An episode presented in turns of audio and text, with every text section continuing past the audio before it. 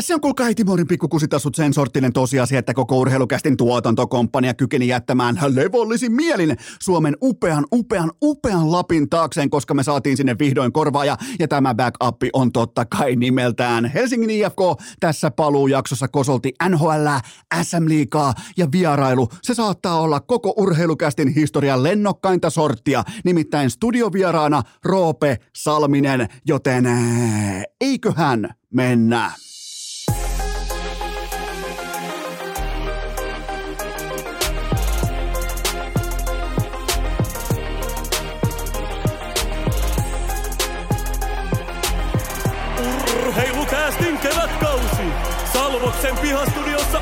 Esko, tuottaja Kope ja Pikku Taavetti.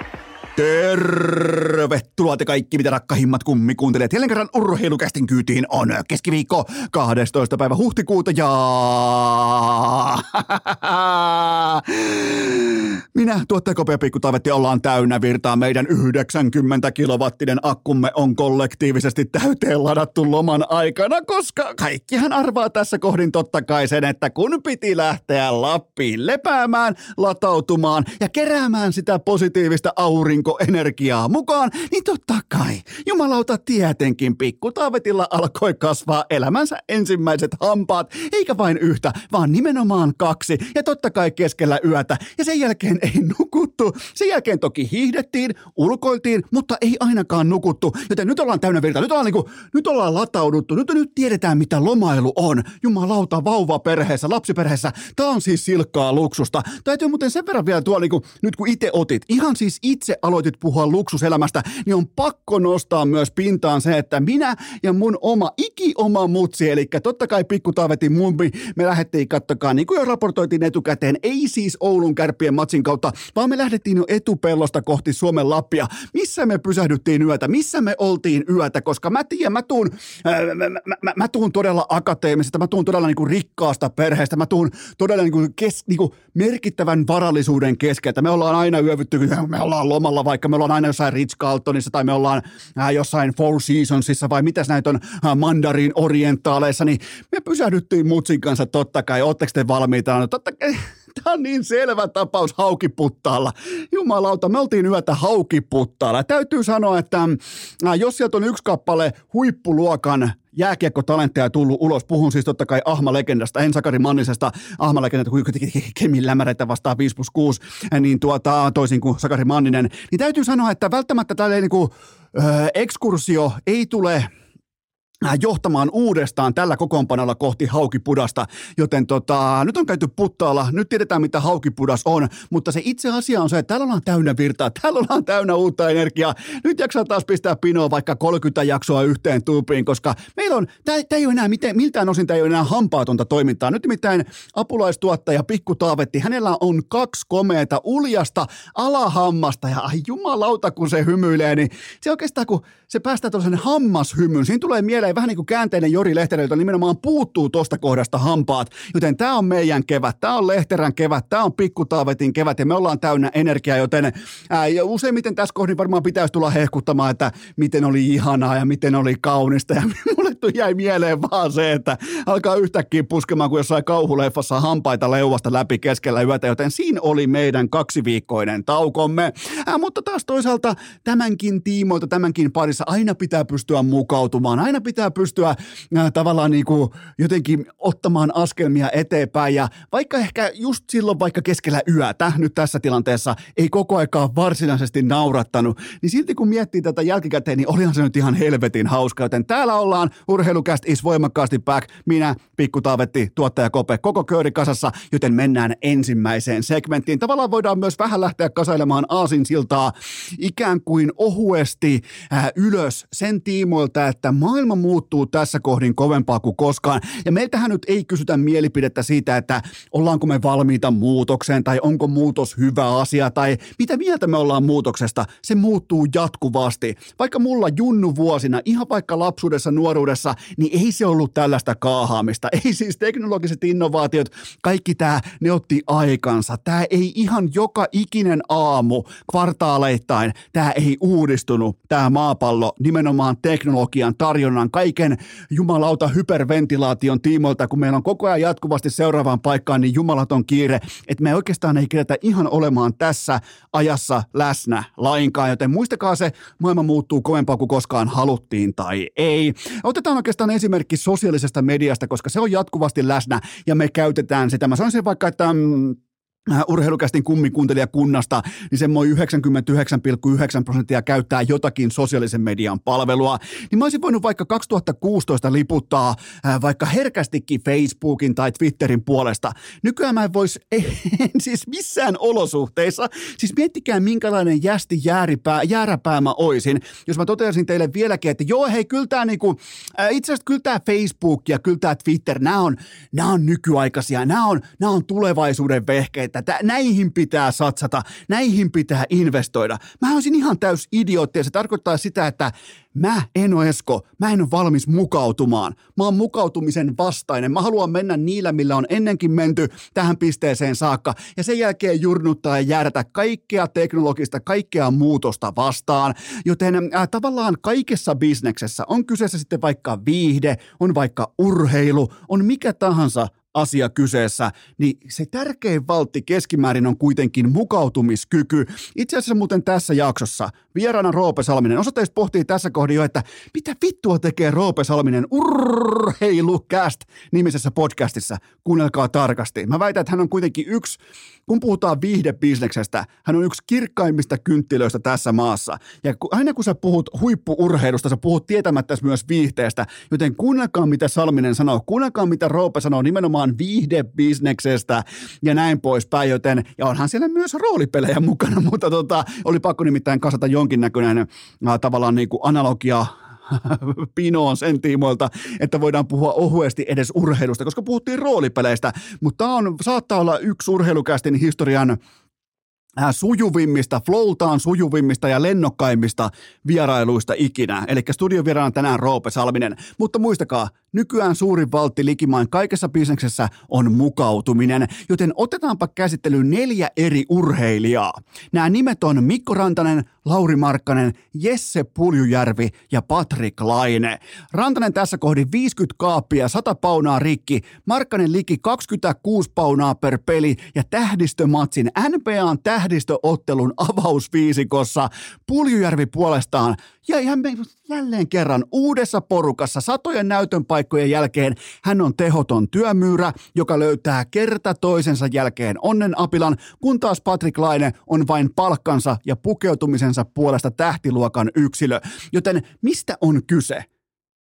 Tuleeko joku nyt yhtäkkiä vaikka väittää, että Mikko Rantanen oli etusijalla suhteessa Jesse Puljärveen tai Patrick Laineeseen ää, 2016? Ei tu, kukaan ei tule väittämään. Kukaan ei tule vakavalla naamalla toteamaan, että, joo, kyllä se on Mikko Rantanen tästä porukasta, joka lyö itsensä tuonne niinku ihan pyramidin huipulle saakka. Niin mistä on kyse? Mitä Rane Raunan poika Mikko Rantanen on tehnyt? Hän on mukautunut.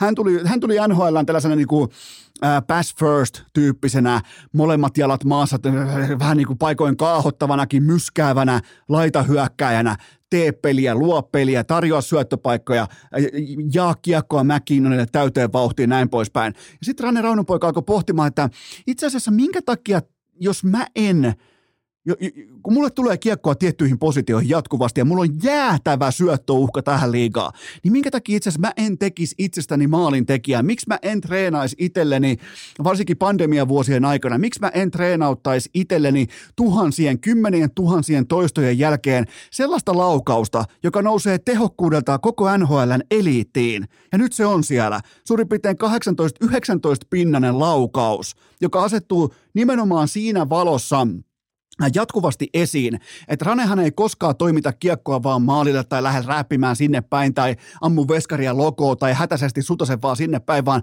ne on aina tarkoituksenmukaisia maalintekosuoritteita. Ja tämä on siis ihan selkeä muutos hänen urallaan. Siihen saakka NHL tietynlaista niin kuin, äh, yritti yritti luoda itsestään vaarallisen vain syöttämisen suhteen. Ja sen jälkeen Rane Raunonpoika teki sen mukautumisen, että hetkinen, mun syöttöuhka on tämä mun koko on tämä, mun kyky tulla tekopaikkoihin on tämä, niin mitä jos mä mukautuisin nykypäivän laukomisvaateeseen paremmin? Ja nyt me nähdään se tulos. Yli 50 kaappia, yli 100 paunaa rikki tähän NHL-kauteen. Lauri Markkanen, Mulkku Markkanen, mistä kaivettiin se ero? Hyökkää korille, aja korille, ole aggressiivinen, ota aloitteita, uskalla laittaa palloa maahan, uskalla, uskalla ei, ei pelkästään, ei, ei, ei, niin kuin, ei ollenkaan sellaista pelaajaa enää nähtävilläkään, jolla on enemmän vaikka selkä korille päin tai silmät korille päin. Jatkuvasti pallo maahan, haasta, ole aggressiivinen, halu kohti rautaa.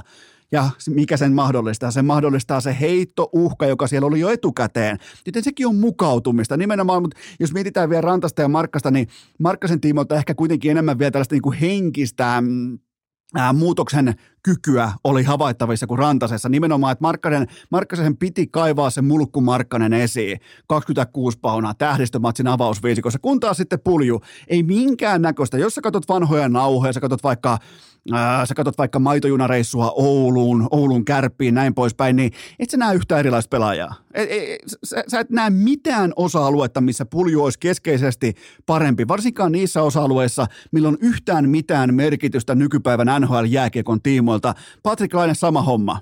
Ihan tismalleen sama homma, mutta Laineen tiimoilta hän sentää ottaa pässiä härästä kiinni, niin kuin meillä maaseudulla sanotaan. Hän, hän päättää itsestään tehdä sentterin. Se on selkeä, se on sekä avunhuuto, se on tietyllä tapaa myös hätähuuto, mutta se on tismalleen oikea johtopäätös. Hän menee ihan täysin hukkaan laidalla. Ja siinä kesti yllättävänkin kauan todeta se tosiasia, että hänellä ei riitä – supertehokkaaksi laitahyökkääjäksi NHL, koska se on aina ensimmäisenä kiekossa, ensimmäisenä tilanteessa, valuu hukkaan. Joten nyt kun Laine pääsee pelaamaan sentterinä, käyttämään syöttövalikoimaansa, nyt hän pystyy vihdoin mukautumaan. Jos Patrick Laine ymmärtää mukautua. Tähän saakka hän on aina, tiedätkö, se, se cool jätkä tulee komeet vaatteet päälle ja antaa niitä todella herkullisia lausuntoja siitä, että nämä nyt tuu väriään siihen, mä oon Tampereelta. Niin tota, nyt on aika mukautua. Nyt on jopa Patrick Lainellakin aika mukautua, koska nyt hän on itse tehnyt jo sen päätöksen, että hän haluaa olla sentteri. Hänellä ei riitä laita hyökkääksi. Se on nyt todettu, siitä ei ole enää paluuta. Nyt pitää mukautua. Rantanen mukautunut, Markkanen mukautunut, Pulju. Ei, ei piirtoakaan, Laine, tähän saakka ei piirtoakaan, mutta hänellä on sen tämä sauma. Laineen ei tarvitse mitään muuta kuin kopioida Mikko Rantasen tavallaan työvihkosesta ihan suoria muistiinpanoja messiin siitä on, siitä on kyse. Mistään muusta ei ole kyse tässä kohdin. Joten tota, tämä on mielenkiintoista. Nykyaikana kaikki lähtee mukautumisesta. Ihan kaikki lähtee mukautumisesta. Ja me nähdään ihan suoraan meidän silmien edessä – tällaisia menestystarinoita, kuten Mikko Rantanen ja Lauri Markkanen, niin nyt ei ole syytä debatoida sitä vastaan, etteikö kyse olisi nimenomaan siitä, että nämä jätkät hallitsee nykypäivänä mukautumisen, kun taas pulju, aina samaa saatanan sohellusta. Patrik Laine, aina sama kulti, että sä älä nyt tuu väriään siihen samalla äh, niin kuin, äh, laiskan pulskealla kaartelulla ympäri kaukaloa, niin me ollaan nähty tulokset. Ne ei vie yhtään mihinkään näitä jätkiä, kun taas Rantanen, Markkanen aivan eri keissi. Urheilukääst! Muut lähti reenaamaan, Atte Ohtamaa. Laitetaanpa porukalla keväinen kuola valumaan, nimittäin mulla on teille huippunopea kaupallinen tiedote. Sen tarjoaa siipiveikot, mediumin ja hotin rinnalle. Kun puhutaan siipikastikkeista, nyt on mukana myös Mild ja Sweet PPQ. Eli Sweet PPQ sopii erityisesti heille, joille tämä etikkainen kastike ei toimi. Mä ymmärrän teitä. Mä, mä, mä, mun tavallaan mun kieli käyttäytyy, mun aivot käyttäytyy eri tavalla kuin sulla, mutta mä haluan myös samaan aikaan ymmärtää sua. Joten nyt on kavalkadia, nyt on on valikoima. Nyt ei ole tekosyitä. Löytyy jo kaupoista ympäri Suomen. Ja mitä jos ei löydy? Jättäkää kauppiastoiveita, jättäkää korttelitoiveita, nykäskää kauppiasta hihasta, että nyt tarvitaan mildiä, nyt tarvitaan Sweet PPQta. Se on kuulkaa myös helppoa ja kivaa tilata. Se osoite on veikkokauppa.fi. Mä toistan, se on veikkokauppa.fi.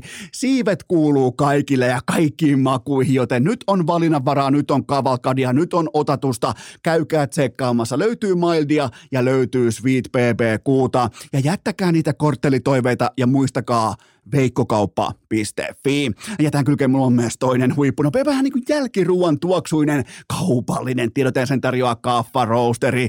Kattokaa tonne pihalle, se on kuulkaa kevät, mä korjaan, se on likimain kesä nyt. Mikä kuuluu kevääseen, mikä kuuluu kesään? Aivan oikein, laatukahvi. Ei todellakaan mistään alahyllyltä, vaan sitä kaikista premiuinta, sitä kaikista laadukkainta kahvia tästä maasta. Korjaan koko tästä valtakunnasta, tästä maan osasta, tältä mantereelta Mantereelta se on Kaffa Roasteri, lempeä voima, herra Korppi, komorron. Siinä on ne, on oikein niin kuin, meinaa pystyy vetämään loppuun tätä mainossegmenttiä, kun puhutaan niin laadukkaasta kahvista. Ja muistakaa koodilla urheilu, kaikki mahdollinen, miinus 25 paunaa vain teille. Se koodi on urheilu, miinus 25 prosenttia vain teille. Osoite on kaffaroasteri.fi. On muuten sitten aivan täysin premium kahvia. Meillä on täällä, meillä on jopa sitä paikoin arjessakin ja silloinhan arki on yhtä kuin juhlaa. Joten menkää kaffaroasteri.fi, käyttäkää koodia urheilu, saatte miinus 25 prosenttia alennusta ja nyt jatketaan. Urheilukääst! Viivelähtöjen kaappifani jo vuodesta 2018. Nyt on kuulkaa Eno Eskola vasemmassa, ei missään nimessä oikeassa, vaan nimenomaan vasemmassa pohkeessa sen sorttinen tunne, että meistä kumpikin rakastaa tätä kyseistä kiekkokevättä, mutta me tehdään se tismalleen päinvastaisin periaattein sekä syin. Muistakaa viihde ja viihdebisnes, urheilubisnes, urheiluviihde, se näyttäytyy meille aina subjektiivisella tasolla. Eri tavalla se on aina lopulta katsojasta kiinni. Sulle tämä kevät voi olla vaikka ässien nousu, voi olla vaikka pelikansin liito, mutta mulle suurena, oikein klassisena urheiluviihteen suurkuluttajana se on ehdottomasti sitä. Mulle siis, mun on pakko myöntää, että se kaikista merkittävin popcornikulho tällä haavaa on se hetki, kun SM Liigan TV-asiantuntijat joutuu erikseen esittämään ja luomaan ää, tavallaan tyhjästä sisältöä sen puolesta, etteikö ne muka tietäisi, aikuiset meritoituneet ihmiset, etteikö ne muka tietäisi, mitä seuraavaksi tulee tapahtumaan. Ne esittää tuolla ihan vakavalla naamalla. Ei, ei meillä ole, ei, ei, ei vielä voi sanoa kukaan mestari, ei vi, vielä ei voi kuuluttaa mitään kirkossa. Vielä on otteluita pelaamatta. Paskan vitut, antakaa nyt kun Eno Esko urheilukästistä. Eno Esko pitää meille kaikille, lukee meille kaikille selkokieliset uutiset ja ne kuuluu näin. SM Liigakausi 2022-2023 on virallisesti päättynyt. Suomen mestari on Tampereen tappara ja kaikki debatti kuolee siihen. Kaikki debatti on ohi. Kenenkään ei tarvi esittää mitään. Ei jumalauta. Siis yksikään ei saa enää hippaakaan tuosta porukasta. Itse asiassa – Koko Tampereen Tapparan liikaporukka pitäisi toimittaa välittömästi lähimpään putkaan. Tämä on siis aivan täysin hävytöntä. Miettikää, toi porukka voi olla viikon siipiveikkojen kulmapöydässä, sen jälkeen raahautua yksi ukko kerrallaan areenalle ja ne pätkii Ilveksen, ne pätkii tarvittaessa pelikansin, ne pätkii 07 kärpät, ne pätkii 98 IFK, ihan minkä tahansa. Tämä on, tämä on käsittämätön porukka. Tämä on, mä uskallan jopa sanoa, mä uskallan argumentoida jopa sen puolesta, että tämä on SM Liigan historian kovin yksittäinen joukkue. Nyt pitää piirtää se sana joukkue. Oikein kunnon artikulaatiolla joukkue.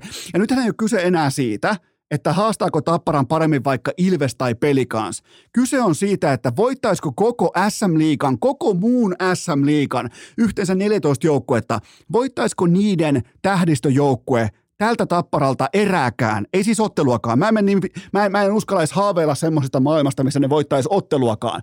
Voittaisiko ne erääkään tältä porukalta? Niin laadukas on tämän hetken tappara. Ja itse asiassa mä pystyn oikeastaan mun omasta liigaseurannasta, mä pystyn nostamaan esiin vain kaksi verrokkiporukkaa. Eli Kärpät 2007 ja IFK 98. Muistan IFKsta paljon paljon vähemmän kuin Kärpistä, mutta hyvin sanotaanko samanlinjainen lopputuote oli kyseessä kummassakin tapauksessa, nimenomaan Kärpissä, IFKssa ja nyt sitten Tapparassa. Mä voidaan ottaa tähän kohtaan jopa niinku ihan metafora talouden piiristä, koska ää, mitä tekee sorttajat? Mitä sorttajat tekee? Sä et välttämättä tiedä, mikä on sorttaja, mutta keskimäärin kuitenkin sorttajat etsii jostakin yhtiöstä vuotoja, jotta se osake lähtisi tulevaisuudessa ei ylös vaan alaspäin. Se on sorttaamista. Ne lyö vetoa siis sen puolesta, vaikkapa, että sanotaan vaikka,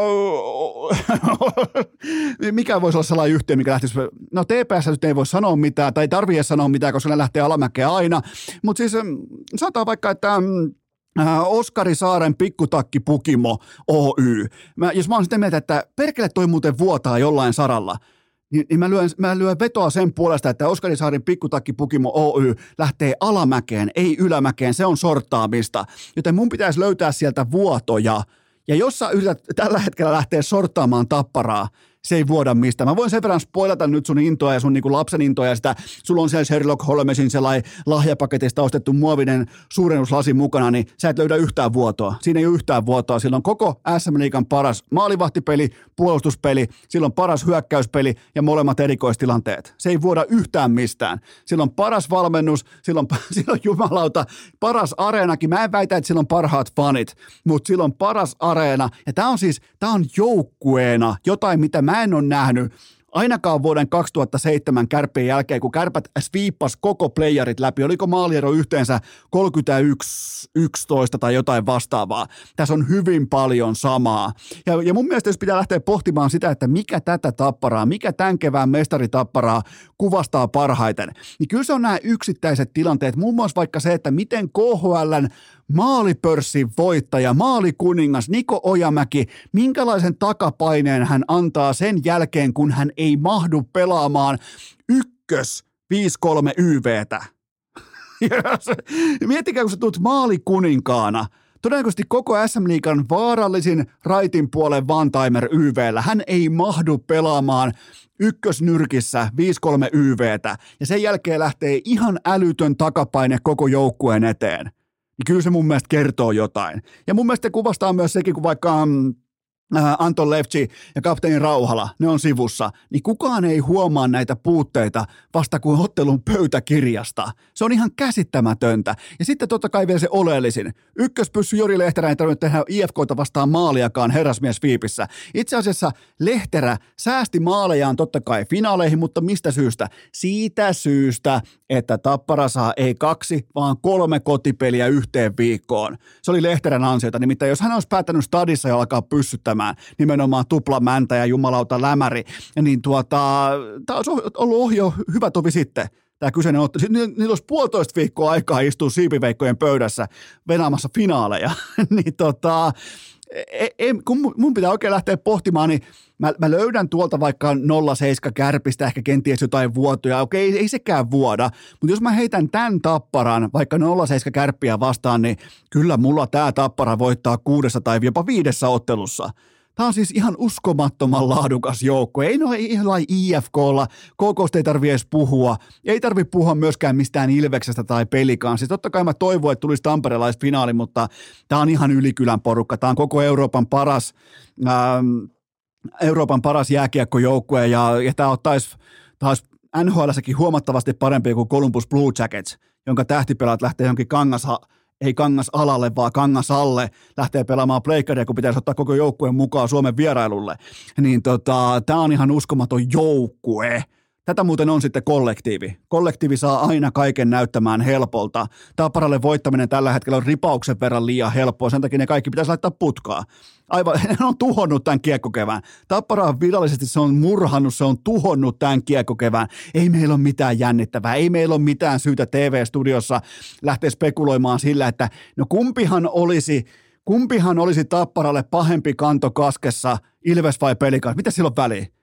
Sweepinä lähtee ulos kummatkin. Levi kutsuu, hopeet kaulassa, joten siitä on kyse. Tämä on kaikkien näköinen SM joukkue Rinnalle yltää vain kärpät 07 ja IFK 98. Urheilukääst! Kretski ja Edmonton, Jordan ja Chicago, Meton kuhtujat ja merikarvia. Tähän välikköön on teille huippunopea kaupallinen tiedote ja sen tarjoaa Kajaanin tilitaito. Mä kysyn teiltä, mikä on sulle yrittäjänä, mikä on sulle toiminimenä, mikä on se merkittävin assetti, mikä on se sun voimavara? Ei, se ei ole kulkaa pääoma, se ei ole likviditeetti, se ei ole cash flow, vaan se on lopulta kuitenkin ihan loppuviimein. Se on kulkaa aika. Se on niinkin yksinkertainen konsepti kuin aika ja se on sulle lopulta kaikista arvokkain yksittäinen tekijä ja Kajaanin tilitaidon asiakkaana. Sä voit keskittyä vain siihen oleelliseen. On se sitten vaikka pellon kääntämistä, se voi olla vaikka podcastaamista, se voi olla vaikka äh, somemarkkinointia, mitä tahansa, verkkokauppatuotantoa, niin sun ei tarvi stressata mistään ylimääräisestä, koska Kajaanin tilitaito hoitaa sen koko numeropuolen, kaiken sen puolen sun nimenomaan, että sun ei tarvi lähteä sörkkimään johonkin keskustelupalstolle, että mitenhän vaikka verotus vastuus tässä asiassa menee tai johonkin Facebook-kommenttiosioihin. Ei, ei ja vielä kerran ei, koska se oikea vastaus on tilitaito.fi. Mä toistan, se oikea vastaus on tilitaito.fi huippuosaamista jo vuodesta 1957 ja mikä parasta, sun ei tarvitse käydä kertaakaan Kajaanissa, koska ihan kaikki tehdään modernisti, etänä, laadukkaasti, luotettavasti ja nimenomaan siten, että asiakkaan etu on aina ensimmäisenä, joten menkää osoitteeseen tilitaito.fi. Urheilukääst! Koiku! Kuntsi!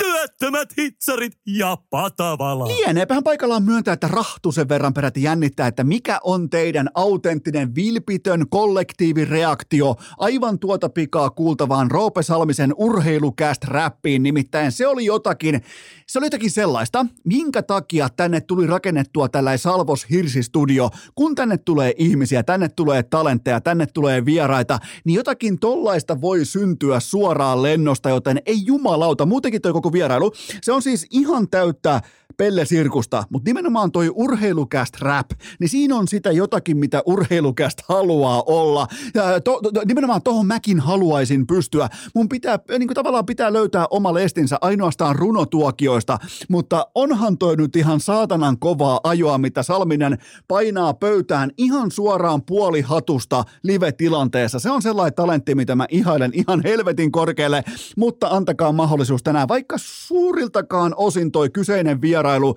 ei liippaa urheilua. Totta kai kaikki urheilu, kaikki viihde, kaikki TV, radio, kaikki on viihdebisnestä, niin tavallaan toi osuu siihen paremmin kuin mikään koskaan aiemmin, mutta antakaa mahdollisuus. Siellä on nimittäin sellaista lennokkuutta mukana, että ei välttämättä koskaan aiemmin ole urheilukästin historiassa ollut, mutta lennokkuutta on totta kai ollut mukana myös ää, tuottaja Kopen legendaarisessa kysymys kassissa. Huomatteko, tuottaja Kope ottaa pikkutaiveteita vähän isompaa roolia, joten napataan teiltä ohuen karsinnan jälkeen, napataan teiltä parhaimmat kysymykset esille ja sen jälkeen siirrytään sitten kohti vierailua ja sitten taas, kun se, mä niin kuin ihan kaikkea mä en halua polttaa heti tähän keskiviikkoon, koska perjantai on totta kai ikan perkuulauta, meillä on todella herkullisia NHL-topikkeja luvassa, joten nyt teiltä ensimmäinen pohdinta pöytään.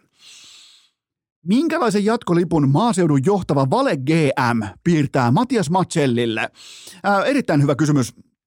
Matseli on nyt kesällä totta kai rajoitettu vapaa-agentti ja hänen neuvottelupositionsa on äärimmäisen herkullinen. Muistakaa aina se kaikessa tavallaan liiketoiminnassa, kun tehdään sopimuksia. Mistä se syntyy? Syntyy neuvottelusta. Eli neuvotteluhan on olemassa sitä varten, että työnantaja ei halua maksaa niin paljon kuin työ, työntekijä haluaisi ja siitä syntyy neuvottelupositio ja se on joko työntekijälle se joko plus- tai miinusmerkkinen. Tässä tapauksessa Matselin, nimenomaan Matselin, nimenomaan tämän kyseisen kauden jälkeen hänen positionsa on suhteessa Arizona Coyotesin palkkakattoon, kaikkiin palkkaongelmiin, kaikkiin rosteriongelmiin. Se on siis ihan timanttinen. Ja sä voit oikeastaan, me voidaan suomalaispelaajienkin keskuudesta poimia suoria palkkaverrokkeja. Arturi Lehkonen, kaikki on ihan, kaikki tuotanto on suoraan identtistä, paitsi Matselli on tasakentällisin parempi, kun taas Lehkonen on maalintekijänä sekä YV-pelaajana, nimenomaan ratkaisijana, maalin eduspelaajana. Hän on huomattavasti laadukkaampi. Totta kai toinen pelaa kellarissa, toinen pelaa koko pyramidin huipulla. Lehkonen teki kesällä viiden vuoden ja 22,5 megan jatkoliuskan. Eli tavallaan siinä on jo heti etukäteen. Mä, mä ymmärrän tietenkin myös sen, mistä muusta Lehkoselle maksetaan kuin tuotannosta. Hän on se liimapelaaja, hän on se kantava seinä henkisesti, mutta joka tapauksessa Matselin tuotanto on ihan tismalleen samaa, ja halusit tai jet, niin tuossa liikassa tullaan aina maksamaan CVn ja neuvotteluposition mukaan, ja tästä syystä Matseli tulee saamaan isoa ja pitkää rahaa välittömästi. Mä voisin jopa kuvitella, että mm, voi olla ihan hyvinkin, että tulee saamaan enemmän kuin Lehkonen, koska Matsellin pelityyli tullaan rinnastamaan erittäin voimakkaasti tietyssä niin kuin fantasiakuvastossa supertähtiluokan. Mä en, mä en väitä, mä jälleen kerran mä en väitä, että hänestä tulisi vaikka sadan pisteen pelintekijä, mutta hänen pelityylinsä, hänen kykynsä luoda peliä on nimenomaan sellaista supertähtiluokan, supertähtityylistä jääkiekkoa, niin kuin vaikkapa äh, Nikita Kutserovilla tai kumppaneilla. Joten se on ihan selvää, että Matseli tulee saamaan paljon rahaa. Kysymys on vain siitä, että miten hän optimoi oman neuvottelupositionsa, joka yhtään parempi ainakaan tässä kohdin hänen uransa ei voisi olla. Ja täytyy myös muistaa se, että Arizona Coyotit, ne on vain 5 megaa yli palkkalattia, joten nyt pitää joka tapauksessa pitää maksaa jollekin jotakin. Ihan vaikka jos Eno Esko vetää kamat päälle ja menee Arizonan koppiin, niin mullekin olisi melkein pakko maksaa jotakin, koska muuten toi organisaatio ei saa osallistua jääkiekon NHLään ensi kaudella. Joten tämä Matselin positio se on suorastaan erittäin laadukkaan, vahvan kauden jälkeen se on suorastaan mieletön. Tästä tulee iso lappu, tästä tulee iso sopimus. Ja varautukaa nyt, jos tekee mieli alkaa haukkomaan henkeä, että vain yhden kauden näytöillä, vain bla bla bla, niin ei tuolla makseta mistään kattavasta megahistoriasta, vaan siinä maksetaan neuvotteluposition mukaisesti. Mikä on sun vipu, kun sä meet pöytään, ja Matselilla se on todella merkittävä, joten hänelle tullaan maksamaan, ja mä, mä povaan viittä vuotta, ja 25 miljoonaa. Eli viisi vuotta ja viisi megaa per sesonki Matias Matsellille. Seuraava kysymys. Syyllistyykö Antti Ranta lauantaina Ylellä pyramidihuijaukseen ja miten tämä vaikuttaa kaivohuoneen piikkiin? Ää, ja missä oli ennen kaikkea, siis tämä mun mielestä on ansiokas kysymys, mutta se oikeasti niinku merkittävä, mulle varsinkin journalistina, se merkittävin kysymys on se, että missä oli Yle Urheilun tuottajan blurrausnappi? Miten pääsee tällä äh, ulkopuolisen viihdetuotteen suora mainonta läpi Ylellä? Mä en kysy, Komeron tuotanto kysyy, Lelu Ojan sivu kysyy, joten tämä on hyvin missä oli blurrausnappi?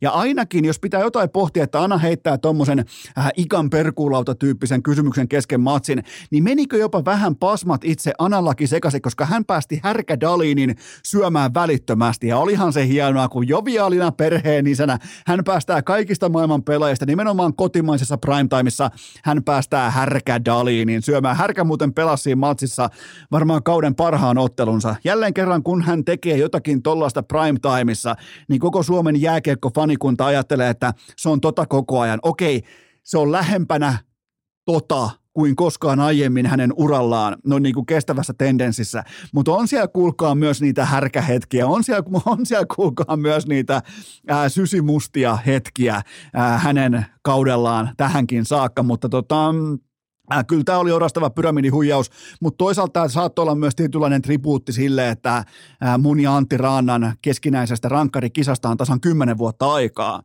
Niin saattoi olla myös tällainen niin kuin tietyllä tapaa äh, ehkä analogi puskee nostalgiapinta aina kymmenen vuoden välein, joten siitä on nyt kymmenen vuotta aikaa meidän upeasta unohtumattomasta rankkarikilpailusta, kun Eno, Eno Lappo kuulkaa kiekkoa maaliista, Jari Levosella menee, joutuu tenniskyynärpää, tulee tulehuskyynärpäähän saatana, kun joutuu koko ajan näyttää kohti maalia ja viheltämään pilliä, kun Eno, Eno lappaa kumia maaliin, mutta tota, äh, ky- kyllä tämä oli pyramidihuijaus ja tähän osallistui myös yleurheilun tuottaja, joka oli siis peittänyt, oli plurrannut plurrausnappinsa. Seuraava kysymys. Kuuluuko jo, äh, kuuluuko jo, nyt on jotenkin, huomaatteko, kun ollaan, kato, ollaan hienolla le, niin kuin akkuja täyttävällä lomalla, niin ei osaa puhua enää yhtäkkiä, mutta kysymys kuuluu näin. Kuuluuko Juuse Saros mukaan Norris-finalisti kolmikkoon?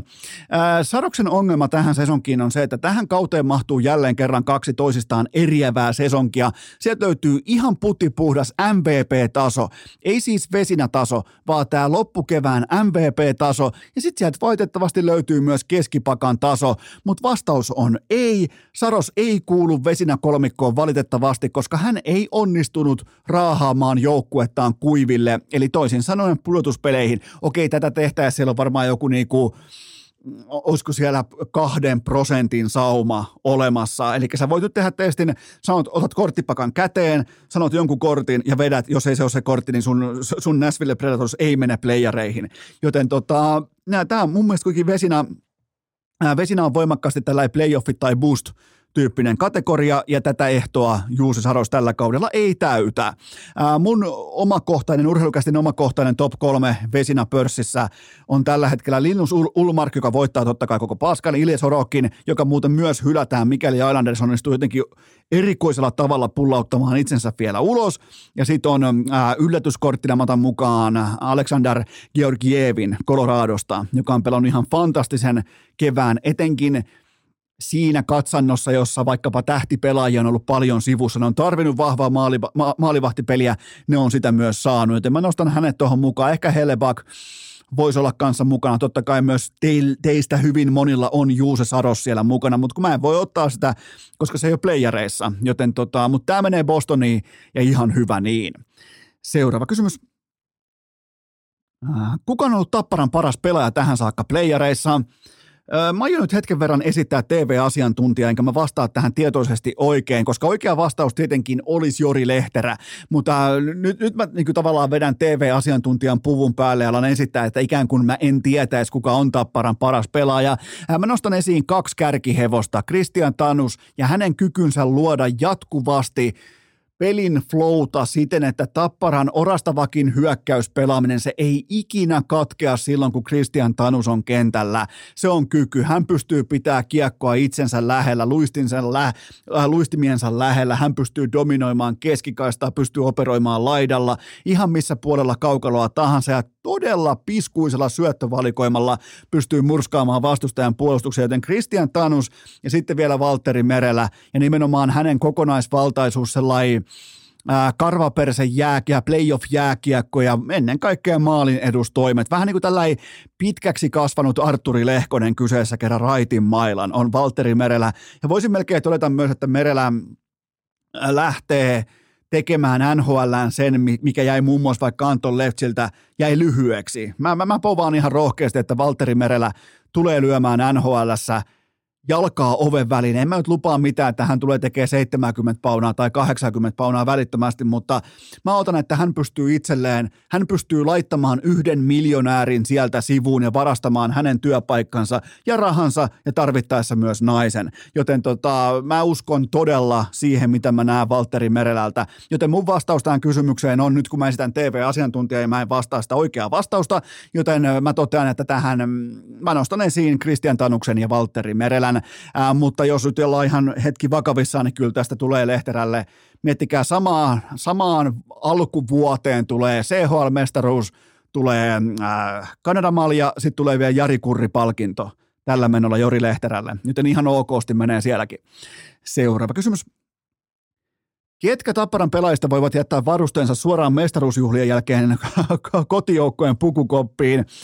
Tämä oli viime vuonna todella mystinen tilanne ja erikoinen rasti, kun vaikkapa mä olin ihan varma, että Velimatti Savinainen kutsutaan leijoniin välittömästi, mutta ei, jäi kisoista rannalle eikä käynyt edes, eikä käynyt edes ovella pyörähtämässä, joten tota, kyllä mä sanoisin silti, että Lehterä, Merellä, Ojamäki, Savinainen, Kemiläinen, Leftsi, niin kyllä mä ihmettelen, jos tästä porukasta vähintään kaksi kautta kolme pelaajaa, apaut ehkä kaksi viiva kolme pelaajaa pystyy jättämään varusteensa välittömästi kotijoukkueen koppiin. Mutta se on mielenkiintoista, Jukkalainen nyt on jo tämän suuren Amerikan kiertueensa jälkeen. Hän on hekumoinut jo sitä, että NHL-pelaajien tarjonta on suurempaa kuin koskaan ja nyt mitataan pelaajien tällaista niin kuin sitoutumiskykyä ja heittäytymiskykyä, niin niin tota, mut mun on siis todella vaikea nyt nähdä tuolta, mä en heitä mitään nimiä, mutta ei tuolta nyt ihan jokainen NHL-jeppe kävele vaikka näiden tapparan koneiden yli. Ei ainakaan mun papereissa. E, e, siis sulla voi olla eri paperit, mutta ei tuolta ihan ilmaisiksi kuitenkaan NRistä tulla näiden jätkien ohi maajoukkueeseen.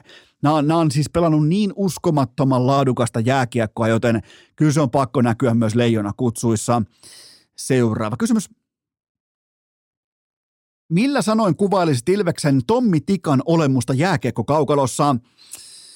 Ää, Tommi Tikka näyttää siltä, kun hän tietäisi Pudasjärven isoimman huoltoaseman pelikoneesta kaiken. Tiedätkö, meet sinne huoltoasemalle, siinä kuuluu se pien kilinkolin, sama aikaan Tommi Tikan näköinen jätkä katsoo sua sieltä pelikonealueelta ja sä yrität mennä asioimaan, nostamaan vaikka ää, kenties mehun ja ehkä jonkun patongin pätkän, niin välittömästi se Tikka pilottitakissaan tulee neuvoa, että hei, toi kone antaa. Se vähän potkaisee, vähän tönäsee sitä konetta, että hei, tai sitten jopa, niinku, jopa tällä, tällä niinku hiljaisuusmoodi päällä, että se ei, niinku, se ei reagoi mitenkään niiden koneiden suuntaan, vaan se näyttää pelkillä silmillään, että toi kone muuten antaa sitten seuraavaksi, toi, toi kone tuossa, niin antaa vaan sen vihjeen siitä. Niin siltä näyttää Tommi Tikka. Mä oon pohtinut pitkään, että miltä Tommi Tikka näyttää. Ja tismalleen juuri siltä, mitä sä näet, kun sä meet Pudasjärvellä isoimman huoltoaseman ovesta sisään. Kuuluu se kellon kilkatus, sen jälkeen Tommi Tikka katsoo sua, mikä sieltä tulee turisti sisään. Sitten kuitenkin niin kuin hyvää hyvyyttä kertoo, mikä viidestä pelikoneesta antaa Siinä on mun Tommi Tikka-analyysi.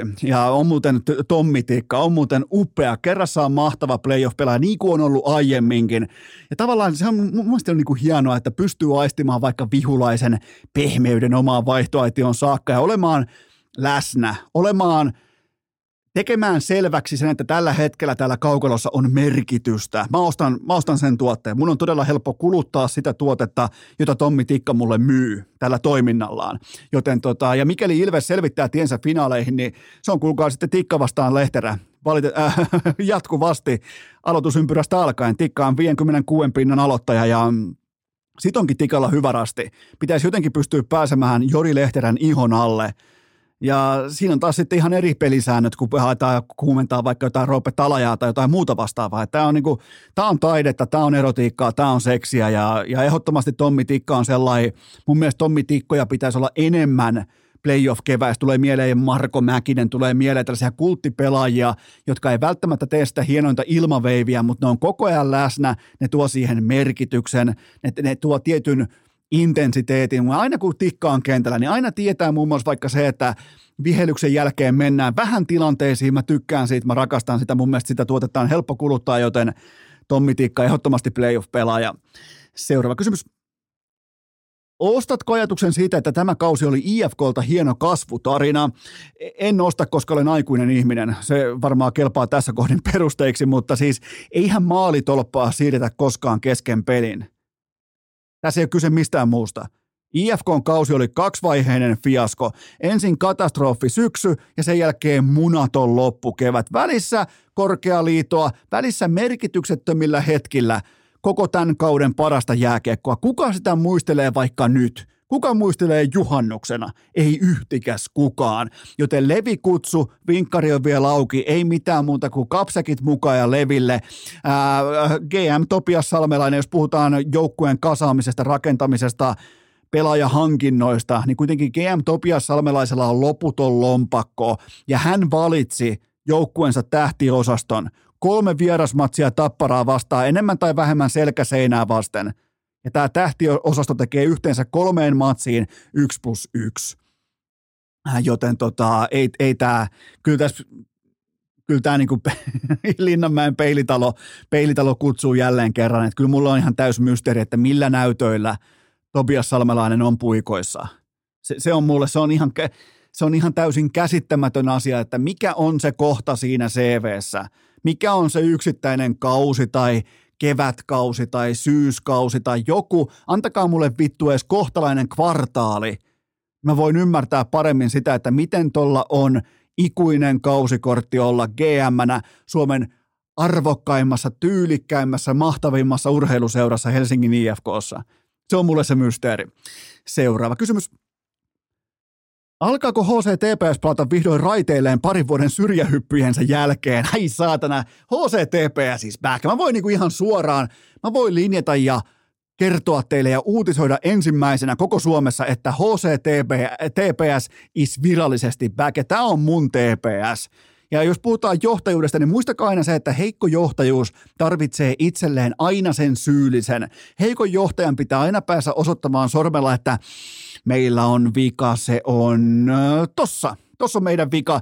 Ja kuvitelkaapa nyt, ihan itse, otetaan sykkeet alas. Tämä sama suuri johtajuus, tämä näki Jussi Ahokkaan lokakuussa niin laadukkaana päävalmentajana, että hänen optionsa käytettiin, tämä on Ilta-Sanomien uutisesta, että Jussi Ahokkaan optio käytettiin lokakuussa.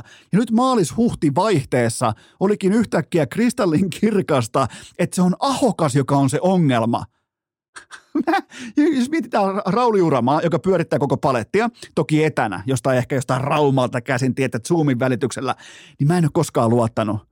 Rauli Urama näyttää bussikuskilta, joka ei odota sitä juoksevaa pikkukoululaista mukaan kyytinsä, koska tämä pikkukoululainen heiluttaa sitä tikettiä väärässä kohdassa tietä. Mä en ole koskaan luottanut Rauli Uramaa, mä en luota häneen vieläkään, mulla ei mitään tämän jälkeen, mulla ei ole, ja miettikää vielä – minkälaisen kuvan, nyt se menee miettinen, oliko peräti neljän vuoden diili, neljä vuotta HCTPS on ihan yhtä, lai, yhtä arvokas paperi PC-paperin kanssa.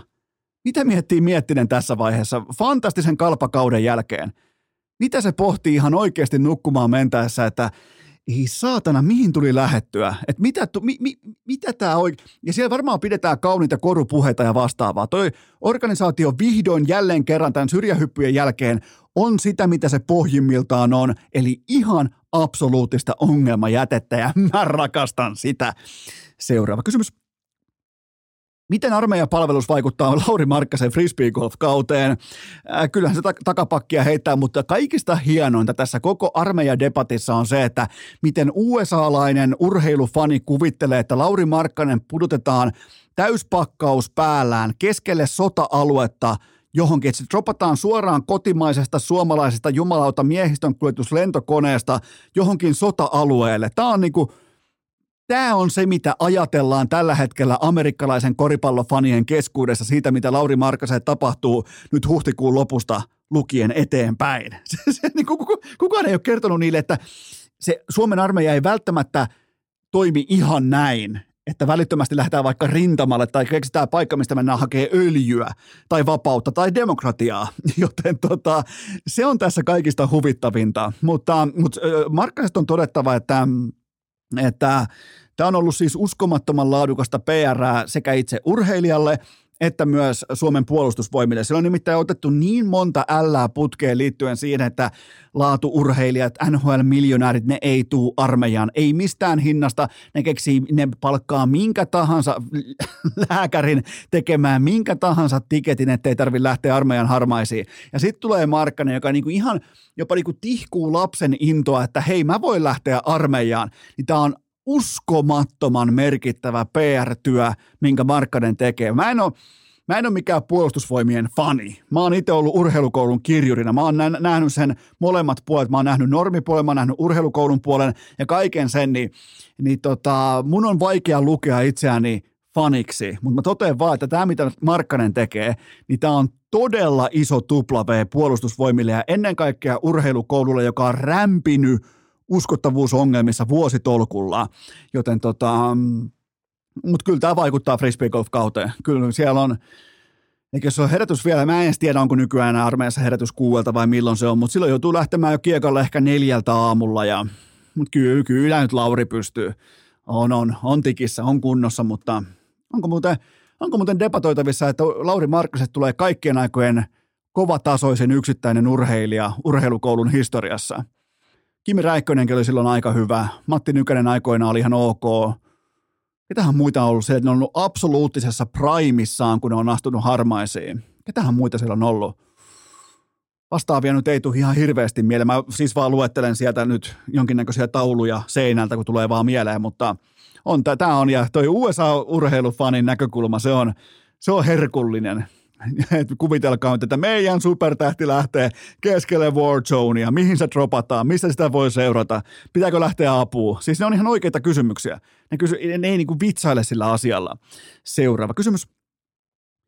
Oliko Israel Adesanian tulletukset tittelivoittonsa jälkeen osoitus vahvuudesta vai heikkoudesta? Kyllä se oli vahvuudesta. Kyllä jos sä haluat olla absoluuttisesti paras tuommoisessa alfa-bisneksessä, niin kyllä sun pitää, sun pitää laittaa muistivihkoon merkinnät ylös, ja Adesania oli myös laittanut, ja ihan fantastinen esitys Pereiraa vastaan, eli äh, Pereira huomasi, tai se oli aistivinaan jonkinnäköisen kenties äh, jos hän etenisi vähän niin kuin hai ää, äh, tuolla häkissä, niin ikään kuin hän olisi aistinut veren ja ihan kuin Adesanya olisi vähän esittänyt, että nyt muut, oi hetti, oi kun nyt osuu ja oi mitäs tästä tulee. Ja sen jälkeen lähtee koko bisneksen vaarallisin counter-hyökkäys käyntiin ja se matsi on ohi.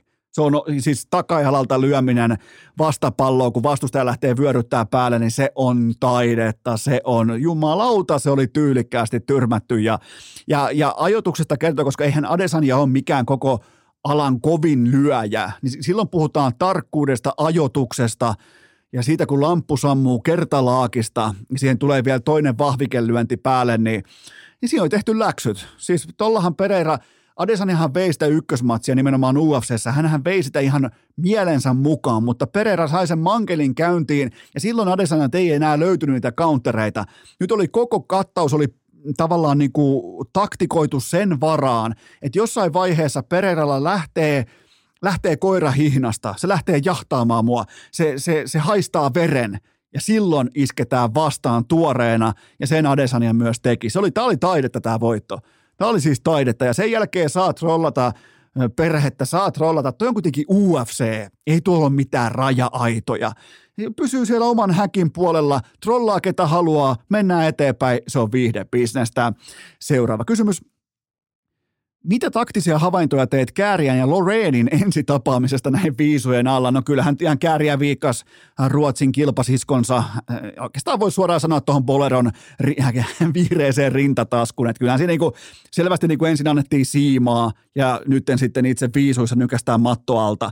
Äh, klassista Kääriää. Mutta se mitä pitää sanoa vielä Kääriästä, niin se mikä lähti silloin ehkä sanotaanko vuoden alussa liikkeelle meidän keskinäisestä vitsailusta, että nyt et, et edes yritä puhua mitään kunnon englantia, että ihan pelkkää rallia vaan ja vähän sinne päin, niin jumalauta mikä brändi siitä on tullut Eurooppa, ei siis koko Euroopassa, enkä nyt puhu seuraavasta Cristiano Ronaldosta tai, äh, tai tota, Lionel Messistä, mutta siis se on uponnut ihan uskomattomalla tavalla, nimenomaan se käärien aitous ja semmoinen ralli englantia – semmoinen vähän niin kuin ihan ripauksen verran pihalla kaikesta, mutta silti ytimessä. Ja niin kyllä tämä on, tämä on kuulkaa, tämä on vihreä kevät. Tämä, se ei välttämättä ollut sitä eduskuntavaaleissa, mutta se on vihreän poleron kevät tämä tulossa. Ja kyllähän Kääriä viikkasi Loreenin rintataskunsa tässä ensitapaamisessa ja tästä se on sitten pelkkää voiton soittoa kohti viisuvoittoa. Ää, Liverpoolissa. Tähän kohtaan otetaan ihan pian tauko ja sen jälkeen kenties urheilukästi lennokkain vierailu ikinä, nimittäin Roope Salminen, mutta nyt totta kai se ihan pieni tauko. Urheilukääst! Yhtä sekaisin kuin selänteen sähkölasku. Aivan tuota pika alkaakin sitten urheilukästin historian kenties kaikkien aikojen lennokkain yksittäinen vierailu, mutta sitä ennen mulla on teille huippunopea kaupallinen tiedote ja sen tarjoaa Abloy Dorman L3 älylukko. Muistatko? Mä kysyn sulta, muistatko elävästi ne ajat, kun sulla oli näppäin kännykkä? Ne ajat ei ole enää täällä. Kukaan ei kaipaa sitä kyseistä aikajanaa maailman teknologisesta historiasta ja sun avain, se mitä sä kannat mukana, nimenomaan sun avain, joka käy sun kodin lukkoon, sille tulee ihan sama kohtelu eteen, joten nimenomaan liity tähän vallankumoukseen etupellosta, ettei tarvi punastella. On muuten sitten ihan viimeisen päälle. Meillä on täällä viisi Abloy Dorman L3 älylukkoa. Me ei tulla ikinä enää kantamaan avaimia mukanamme. Se on ihan pommin varma, kylmä, kaunis fakta. Tämä on nykyaikaa. Eikä tämä ole mitään brameilua, tämä ei mitään brassailua. Tämä on tosiasia. Kaikki muistaa sen ajan silloin, kun alettiin siirtymään kosketusnäyttöihin. Niin aluksi ehkä vähän puitti, että no voiko noita käyttää? Onko toi helppoa? Onko toi luotettavaa? Ja nyt on ihan sama debatti käynnissä älylukoista. Mä lupaan, että myös tämä debatti kääntyy tismalleen samalla tavalla kuin kosketusnäyttöpuhelimet sen historiassa aikoinaan, joten ja, ja näin se menee. Menkää osoitteeseen yale.fi, eli yale.fi. Mä toistan yale.fi ja sieltä tutustumaan Dorman L3, kun sulla on se, se vaikka harrastat paljon liikuntaa, käyt lenkillä, pyöräilemässä missä tahansa, niin kyllähän niitä avaimia putoilee jatkuvasti. On avainstressiä, meniköhän ovi lukkoon vai ei. Niin se kaikki on historiaa, kun sä hankit Dorman L3. Se on Jailin ja Abloin oikein kruunun jalokivi. Se on uusinta uutta, joten mene osoitteeseen jail.fi ja sieltä Abloin helmi mukaan. Ja nyt ääneen monialaviihteen todellinen huippuammattilainen Roope Salminen. Duunimatkan ahdistus, armoton vitutus, asuntolainan korkotarkastus ja kuulokkeissa urheilukääst. On aika toivottaa tervetulleeksi urheilukästin seuraava vieras, joka on absoluuttinen huippuurheilija. Hän on se odotetuin nimi tähän kyseiseen podcastiin, koska kyllä vain hän on peluri, hän on pelaaja, hän on roolipelaaja. Roope Salminen, tervetuloa urheilukästiin. Äh, kiitos ihan sairaan paljon. Mä tiedän, sulla on tullut varmasti tosi, tosi monta pyyntöä inboxiin, että voisiko se Roope Salminen vihdoinkin tulla No vihdoinkin me ollaan tässä tilanteessa ja siis roolipelaaminen, nimenomaan, mikä se oli sulla se DD? Onko tämä Dungeons and Dragons? Kaikki nämä. Ikään kuin sä et tiedä. Siis... Mä, olin, mä olin eilen katsomassa ton Dungeons and Dragons, äh, ton Honor Among Thieves-elokuvan. Ja siellä oli tää, siellä oli tää, tota, täällä Finkinossa on nykyään se, että tullaan kertomaan, että no niin, tervetuloa katsomaan tämä elokuva ja Sä tiedät, no, joo, joo, mä tiedän, onko täällä maaseudulla ei, ei, ei ole elokuvateattereita, mutta joka tapauksessa on tämmöinen, niin että joku, joku jäbä tai joku mimmi tai joku muu henkilö tulee kertomaan tästä elokuvasta lyhyesti jotakin. Niin meillä on semmoinen äijä siellä, joka tuli silleen, että no niin, tervetuloa tänne uh, Dungeons and Dragons, menikö oikein? Mä mietin vaan päässäni, että vittu sä tiedät ihan hyvin, mikä tämä elokuvan nimi on. Sä vaan yrität niinku esittää parempaa kuin me nörtit, ikään kuin sä et tietäis, mikä on Dungeons Joo, and mä, Dragons. mä, mä, voin myös nostaa, mä voin myös todeta ihan ääneen aikuisena miehenä, 39-vuotiaana miehenä perheen, niin mä oon ripauksen verran parempi kuin te nörtit. Otat, No- sä, otat sä vastaan? Ja otan vastaan, sä, sä, sä, sä tienaat enemmän, sä oot komempi ja, ja, ja sulla on parempi, parempi studio kuin mulla, joten ää, sä oot parempi kuin minä, mutta se ei johdu siitä, että mä osaan pelaa Dungeons and Dragonsia ja sä et. Ää, Dungeons and Dragons joka tapauksessa on tämmöinen pöytäroolipeli, ää, jota voi pelata ystäviensä kanssa, ikävä kyllä tietenkin niille, ketkä tykkää Dungeons Dragonsissa yleensä ei ole ystäviä. Ja tämä oli nimenomaan vielä se, että mun oli pakko rakentaa jonkinnäköinen urheilu aasin silta tähän, koska tämä on urheilukäästä. Nyt on puhuttu urheilusta. Se on Joo. pelaamista. Kaikki pelaaminen on urheilua. Mua, mua vähän jännitti tavallaan tulla tänne, kun sä, kun sä anelit mua, sä oot tietenkin pyytänyt mua vieraaksi jo vuosien ajan ja, ja, ja mua tavallaan niin mietitytti, että kuunteleekohan tätä kukaan. Ei. Onhan sulla ollut kaiken näköisiä saatana niin frisbeen heittelijöitä. Eihän niin kuin, joku, sulla on jotain huoltaja jostain, niin kuin, joku kiilottanut joskus jonkun luistimet jossain, niin hänkin pääsee vieraaksi. Niin kyllä kai joku kuuntelee, että Roope Salmista. Kyllä, ehdottomasti. Mä oon voimakkaasti sitä mieltä, että mä kuuntelen itse sitten vaikka. Että eihän tää, tää, tämähän ei ole vielä edes mennyt miksikään liveksi, että mä voin ottaa tämän jopa pelkästään itselleni ja kuunnella itse tässä, mutta tota, Mutta kyllä tyskäkin varmasti. Ykskä kuuntelee kanssa ja ihan ihan pikku Taavetti ja tuottaja Kope, Siitä mutta mä olin muuten yllättynyt, hei, että Taavetin nimi on oikeasti Taavetti. Mä luulen, että tämä Pikku Taavetti oli joku tämmöinen taiteilija. Ehdottomasti, joo. Mutta Ta- se, että etunimi Pikku ja toinen nimi Taavetti, miten sä sait ton läpi ylipäätään? Helposti tämä katsotaan maaseudulla, niin eihän täällä ole mitään, mitään ole silleen maistraattia. sääntöjä. Ei ole minkäännäköisiä sääntöjä. Eli mai- onko, onko Pikku Taavetti edes kirjoilla missään? Ei missään nimessä. Tähän syntyy irtolaisia. Jumalauta. Täällähän lasketaan kerran kymmenen vuotta ja ihmiset ja Sä laitat semmoiseen, semmoiseen tota Inglourious Bastards henkiseen kellaripiiloon Joo, Pikku Taavetin, kun tänne ehdottomasti. tulee Kato, se pitää mennä silleen, että on tietty pääluku, se pitää mätsätä traktoreihin. Aivan. Että se- Silleenhän lasketaan täällä, että pitää olla tietty määrä ihmisiä, jotta Just voidaan näin. täyttää tietty määrä traktoreita. Aivan. Sä näit noin pellot. Mä ne näin ne pellot. Sua. Myönnä, ne ei, kutsuu ei, sua. ei, No ehkä sitten, kun, sit kun mä oon niinku 52 niin kuin sä. Niin Vitu sitten, sitten- hesalainen saatana. Näin se on.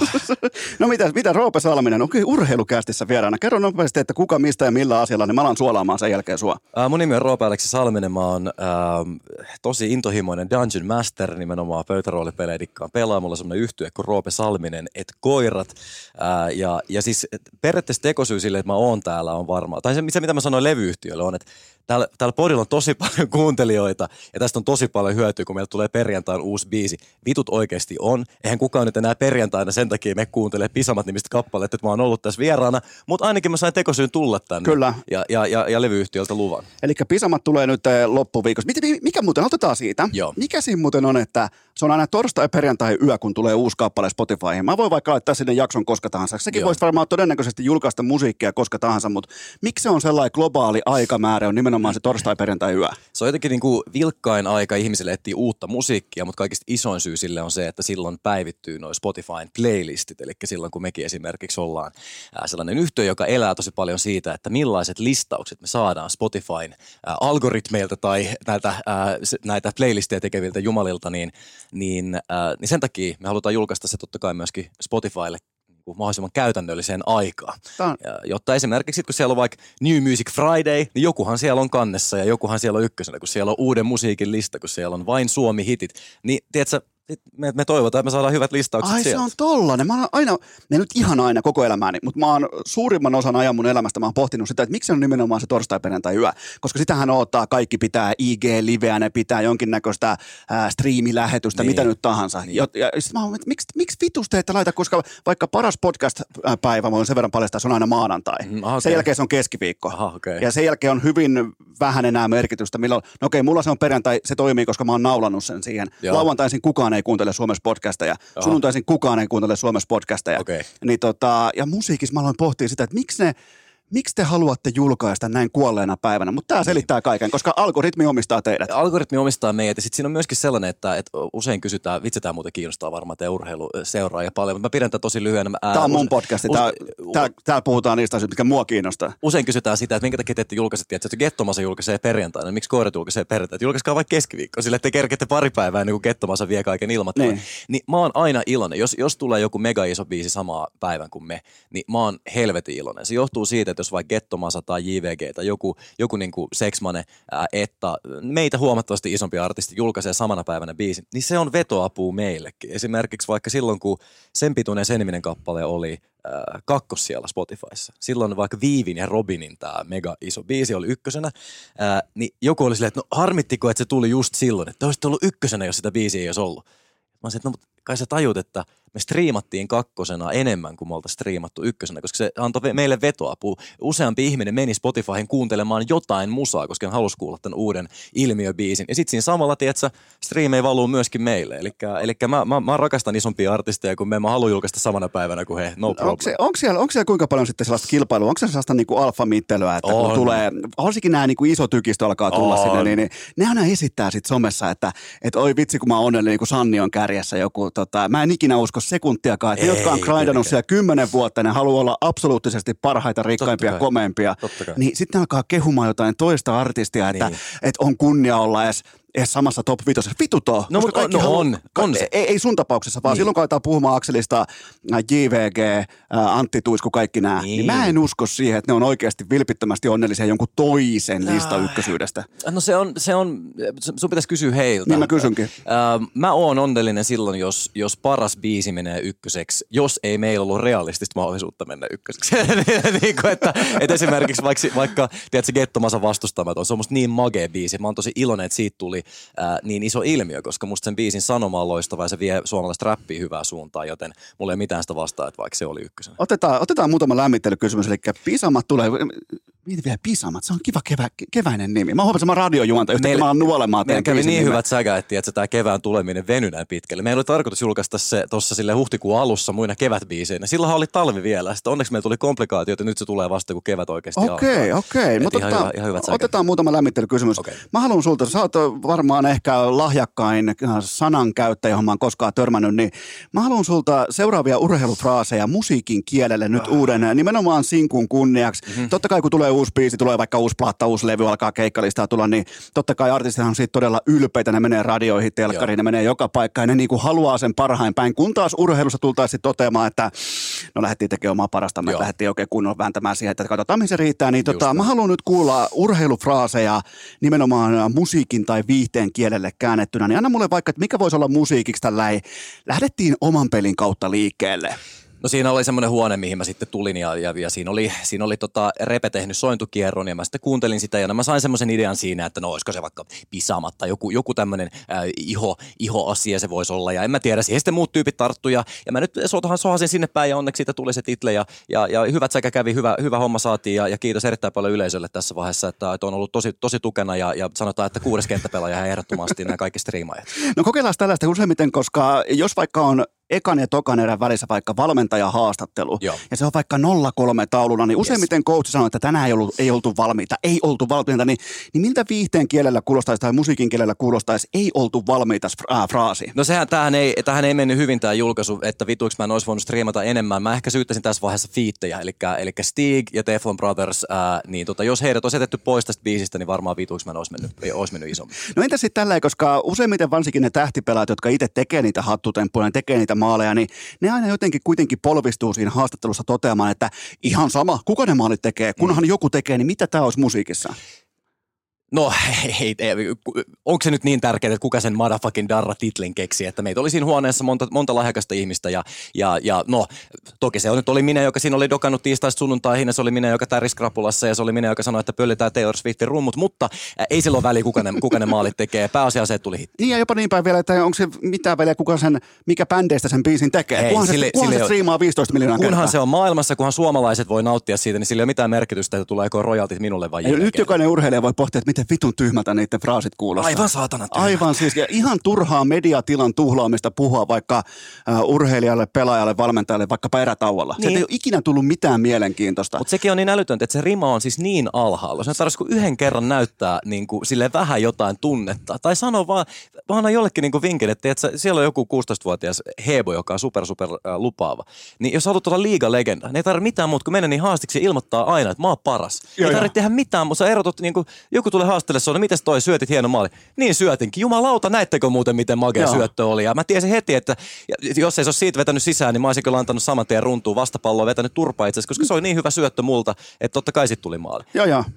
Noin, noin se menisi. Nimenomaan noin, että silloin kun on se, ne kirkkaat valot, niin, Niin. jos ko- jotain kokeilisi muuta kuin oman pelin kautta etenemistä, niin. koska kun katsoo vaikka viihdebisnestä, niin kyllähän se on niin persoonavetosta, että kyllä sun pitää jotenkin sieltä erottua. Ja mä väitän myös, että tämä tulee yhä vahvempana urheiluhenkilöbrändeihin tämä asia läsnä seuraavien vuosien aikana. Tiedätkö, mikä tässä on vähän ongelmana, on se, että nykypäivänä ihmiset enemmän välttelee virheitä, kuin yrittää erottua joukosta. Ja mä, mä tarkoitan niin kuin sitä, että... Pätee muuten et- myös siihen tuotteeseen sillä kentällä monesti. No, sä, sä tiedät tästä enemmän kuin minä, mutta, mutta, mutta et, et jos, jos niinku viestinnästä puhutaan, mä tiedän viestinnästä aika paljon, säkin totta kai, mutta et ihmiset niinku tosi paljon silleen, että kunhan tästä ei vaan kukaan sanoisi mitään pahaa, että ku- kunhan, kunhan, niinku, kunhan tämä ei herätä kenessäkään mitään negatiivista, niin sitten oli jollain tavalla niinku Mietitkö, onnistunut mietitkö juttu. vaikka tuolla asenteen tulisi vaikka Gettomasa? Ei, se olisi tulisi yhtään täyttä- mitään. Se olisi ihan tavallinen ihan- jätkä Jyväskylästä. Niin. Tai mieti esimerkiksi tätä, että, että sä olisit vaikka miettinyt, että voinkohan mä kutsua Roope Salmesta mun podcastiin vieraaksi. Että mitä jos joku sit laittaa, että mitä sä voit antaa platformin tämmöiselle ihmiselle, ke- kello vaikka rikostuomio taustalla tai Niin. muuta sellaista. Olisit alkanut tällaista asiaa miettimään. Niin eihän siis vi- vi- vittu, ketä sä voit kutsua mihinkään ja missä, missä helvetin maailmassa me eletään, jos me aletaan kyttäämään sellaista asiaa, että se, että sä vietät mun kanssa aikaa tai seuraat mua Instagramissa, tarkoittaa, että sä allekirjoitat jokaisen asian, mitä mä oon koskaan mun elämässä tehnyt. Joo, joo. Ja voi herra Jumala, mä sanon. Niin mä veikkaan, että sama vähän pätee niin tuohon. Että jengi niin on just silleen, että kunhan mä nyt en sano mitään tyhmää, kunhan kukaan ei niin kuin voi tarttua mihinkään, mitä mä teen. Esimerkiksi senkin, että mä arvostan, sulla on täällä vaikka Selänteen pelipaita seinällä. Ja Joo. Selänne on varmasti sanonut asioita Twitterissä, minkä kanssa sä et ole samaa mieltä vai? Hyvin paljon. Sä voit, sä voit silti arvostaa Selänteen, Selänteen uraa. Ja tuossa samassa paidassa mä huomaan, siinä on Jari Litmasen nimmari. Jari Litmanen varmaan sä et ole samaa mieltä Katarista kuin Jari Litmanen on. Sä voit silti arvostaa hänen uraa ja muita asioita, mitä hän on tehnyt. Joo, ja, ja, ja, ja ilman, että tuohon joutuu tuohon paidan kupeeseen kirjoittamaan sellaista niinku disclaimeria, että näin, tämä paita on tällä seinällä näiden saavutusten Niin. johdosta. Nimenomaan. Ja ei näiden asioiden. Äh, Ja se, se, on, se on sairasta nykyään. Se on nimenomaan, aivan pitää sairasta. pitää olla joku saatanan ninja, että pääsee läpi tästä cancel-hommasta, mutta tota, No, no, no, tähän mä haluan myöskin puuttua. mä arvasin, että tämä oli, tää oli, ansa. Mä, mä, myönnän, mä myönnän, tämä oli ansa. Tähän, tähän mun täytyy sen verran puuttua, että, että myöskin täytyy sanoa, siis että että, että ne ihmiset, ketkä, ketkä stressaa tollaisista jutuista, nehän menettää itse kaikista eniten. Ne, ketkä on silleen, että mä en suostu kuuntelemaan tätä jaksoa sen takia, että tämä ja toi asia, niin ne menettää tämän jakson. Ei, ei sinä minä menetetä mitään. Ei, Ei kukaan niin. ole tullut sanomaan mulle, että hei Roope, sä et saa puhua missään. Mulla on, äh, mulla on mun podcasti tavoittaa toista sataa tuhatta suomalaista joka viikko. Äh, mä saan sanoa ihan mitä vaan mä haluan. Meidän biisit soi radiossa, kaikki on hyvin. Ei, ei musta ei tarvi olla huolissaan, enkä mä oon niinku katkera millekään cancel-kulttuurille. Mun on, niinku, mun on vaikea nähdä, että, että, että, mit- mitä se sitten oikeasti edes tarkoittaa, mutta mutta ne ihmiset, jotka itse tavallaan tekee itselleen ongelman noista jutuista, niin mä, niin kuin, no te ette tietenkään kuuntele, mutta, mutta mä niin kuin suosittelisin teille, että please ottakaa ihan vähän sykkeitä alas. Me ollaan kaikki ihmisiä, meissä on hyviä puolia, meissä on huonoja puolia, me tehdään virheitä ja me tehdään kivoja juttuja. Niistä kivoista jutuista voi, niin kuin, voi nauttia. Kiva niistä, ju- niistä virheistä huolimatta. Kiva juttu on sellainen kuin bändi. Montas henkeä teillä on bändissä? Kahdeksan ihmistä lavalla ja yleensä kolme teknikkoa ja kuski. Eli teillä on vähintään sellainen, niin kuin, sanotaan se ydin on aina vähintään kahdeksan. Joo. Miten helvetistä ette koskaan eronnut? No sen takia, että meillä on erittäin vahva johtaja Ossi Saaren, joka on perustanut tuon bändin aikoinaan. Ensinnäkin se, siis bändin nimi on Roopa Salmen ja koirat, mutta, mutta siis se ei ole mun bändi. Ää, mä, mä liityin siihen bändiin vasta varmaan kuudentena jäsenenä ja, ja, ja Oliko se sitä ennen Roope Salminen ja koirat? ei, sille ei ollut nimeä. Meillä, oli tarkoitus, meidän oli tarkoitus tehdä, tota, tehdä yksi keikka ää, ja sitten se, siitä se venyikin. Siitä keikasta on nyt 11 vuotta aikaa. Kyllä mä muistan nämä ajat, kun te, silloin ei ollut yhtään omaa biisiä. Ja... Ei ollut yhtään omaa biisi ja, ja, tota, ja, ja me vaan soitettiin. Se oli ihan helvetin kivaa. Mutta meillä on erottu sen takia, että me ää, noudatetaan erittäin tiukkaa kuria. Meillä on, meillä on tämmöinen, jos menee vaikka esimerkiksi koir.at kautta tikku, niin sieltä löytää tällaisen tota, ää, pitkän tikun, mitä me käytetään siis kaikkeen. Viimeksi oltiin, oltiin nyt keikalla tuolla Kuopiossa, niin ää, arvottiin siellä, että ää, missä järjestyksessä jaetaan hotellihuoneet silleen, että mistään ei, ei käydä debattia. Kaikki arvotaan puhtaasti dataan pohjautuen. Kaikilla on selkeät velvollisuudet ja jos ei niitä hoida, niin tulee sakkoja. Ja mä voin kertoa, että meidän kitaristi Robert johtaa meidän sakkokassaa tähän. Okei, okay, paljon Roba on talolle velkaa. Seitsemän kybää just nyt, mutta meillä on kiertoja vasta alkanut. Niin Niin se on. siitä vielä kertoo. Ja kyllä se tosta vielä tulee. Mutta toi on, toi kyllä, mä mietin silloin, kun mä itse aloitin äh, podcastin, niin mä ynnäilin silloin ihan täysin avoimesti ja rehellisesti itselleni, että jos mulla on kanssa juontaja, mä tiedän, että jossain vaiheessa menee hommat vituiksi. Joo. Mä, mä, mä, tiedän, että mä en tykkää hänen kalenteristaan. Mä tiedän, että tulee mm. joku sellainen juttu, mm. joka, ja, ja tämä on kuitenkin mulle, tämä on, tää on henkilökohtainen improvisaatio pelleteatteri. Joo. Ja, ja, ja mun piti tehdä rauha sen asian kanssa se, että jos on joko minä tai ei ketään. Mm-hmm. Ja, ja eihän sitä sen muotoista podcastia kukaan ei ole aiemmin tehnyt, eikä varsinkaan urheilusta Suomessa. Mm-hmm. Niin, niin silloinhan se oli hyvin typerältäkin kuulostava ajatelma. Ja mm-hmm. nyt ollaan kuitenkin tässä. Mm-hmm. Mä voin ihan suoraan sanoa, että mulla ei koskaan toimisi kanssajuontaja. Ei koskaan siitä syystä, että se on se yksi pien vartti sieltä, kun ollaan myöhässä ajoissa jotain. Mm. Tulee joku ihan täysin inhimillinen vaikka sanotaan poissaolo tai jotain, mikä kuuluu arkeen, elämään, varsinkin työarkeen. Mulle ei, ei, ei toimisi. Mä, mä, ei, mä, mä tunnen itteni jo tässä kohdin niin hyvin, että sen takia mä nostan teille hattua, koska teillä on kahdeksan muuttujaa plus teknikot ja koko se crew siinä mm. ympärillä. Kahdeksan muuttujaa. Mä mm. pärjään just just hyvin itteni kanssa. Mm. Niin tota, tolle mä nostan hattua, koska tos kuitenkin, tos pyörii rahaa, tos pyörii feimiä, tos pyörii fanaattista yleisöä, tos pyörii päihteitä, viinaa, kaikkea. Niin, niin tota, sen kanssa tasapainottelu ilman, että 13 vuoteen ottaa yhtään eroa, mm. niin se on, kova, se on yllättävän kova saavutus. Se on oikeasti kyllä ihan kova, kova juttu ja mä, mä, mä haluan niinku siitä antaa isot kredit nimenomaan sille avoimelle keskustelukulttuurille. Ehkä tässä päästään nyt jollain lailla sillä ihan urheiluasioihin, että on se urheilujengi tai on se, on se työporukka tai, tai bändi tai mikä ikinä. Niin mun mielestä niinku pitää olla rehellinen siitä, että mitä paikkaa kuka, kukin pelaa. Ja nyt vitsi tuli mut vahingossa taas tollanen, mutta mä meinaan sitä, että jos esimerkiksi – meidän basisti olisi sellainen, että hän haluaisi olla ton bändin nokkahenkilö. Ää, ja sitten bändin nimi on Roope Salminen ja Koirat ja mä annan kaikki haastattelut. Niin silloin se olisi vittumainen tilanne ja varmaan 13 vuoden aikana se alkaisi vähän hiertämään. Mutta esimerkiksi meillä on niin, että meidän, meidän yhtyessä saa keikolla tosi paljon gloriaa, on ihan mielettömän hyviä soittamaan. Yleisin palaute, mitä mä saan, on silleen, että en mä tiennyt, että sä oot tämän bändin lahjattomia jäsenet. Täällä oli ihan helvetin hyviä nämä kaikki. Ne on ihan mielettömiä soittamaan, joten keikoilla he saa gloriaa, mutta sitten he saa myöskin kävellä tuolla ihan rauhassa, eikä heillä ole niinku semmoisia promotiovelvoitteita velvollisuuksia. Tai, Toi on tai muuten tällaisia. erittäin hyvin pelattu. Niin, Toi on niin, todella hyvin pelattu heiltä, koska kaikkihan haluaa julkisuutta niin kauan, kunnes niillä on sitä. No. Se, se, on mun, se on mun tavallaan tiivistelmä nyt jälleen kerran aikuisena ihmisenä. Mä olisin niin. erittäin mielelläni joskus parikymppisenä, ai että kun ollaan lehdessä tai telkkarissa tai muualla, niin, niin. nyt jumalauta ei siis, ei, ei ja, ja, mä väistelen kaikkia kutsuja jatkuvasti ja mä en mene mihinkään. Mä oon tehnyt senkin kanssa rauhaa, että mä en mene mihinkään ja piste. Mä ymmärrän, mutta sä oot myöskin luvannut, että sitten tota, sit kun sä meet, niin sä tuut kolme käännekohtaa podcastiin, eli tota, sitä odot odotellessa sit joku päivä, kun sä se, murrut. Se, joo, mutta tarvii vielä sen kolmannen käännekohdan, koska sulle ei, sulle ei saa tulla kertomaan, että no kyllä se itse asiassa vauvan syntymä oli aika merkittävä hetki elämässä. Niin tota... kaikki, kaikki puhuisi siitä. Sen takia kolme käännekohtaa podcastissa ainoa aihe, joka on kielletty, on, on, on lasten syntymät, koska kaikki on lapsia, niin sitten se olisi tosi omituista. Joo, joo, sen takia mä, mä odotan kolmatta vielä. Joo, no sitä odotellessa. Joo, joo. Mä veikkaan, että se on, se on sen verran suosittu podcast, että kyllä se varmaan vielä muutama vuoden pyörii. Kyllä sulle kerkee jotain vielä tapahtuu. Kerkee, kerkee. Miten tota, Miten, tämä on mielenkiintoinen lämmittelykysymys, mutta nyt on muuten hyvä lämmittely menossa.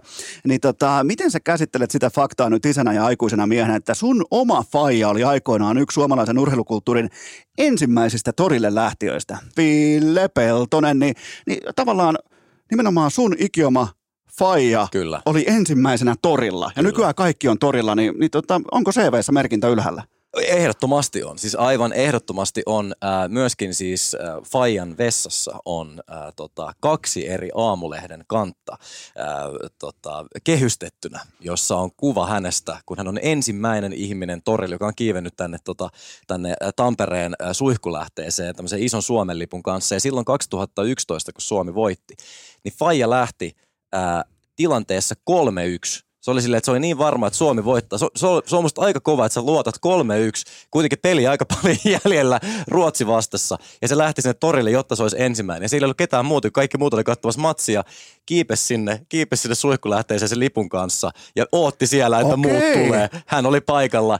Äh, Eppu Salminen on ehdottomasti äh, kovin torille lähtiä. Kenties Aku Kallanen pystyy niin kilpailemaan tämän asian kanssa. Ja mä ihmettelen ainoastaan yhtä asiaa. Mä oon kuunnellut urheilukästi nyt semmoisen, mitä mä sanoisin, 200, 250 jaksoa ehkä. Ää, ja sulla on ollut monta näitä tämmöisiä niin kuin, tiedätkö, ääniefektejä. Niin miten tämä Ville Peltonen IFK.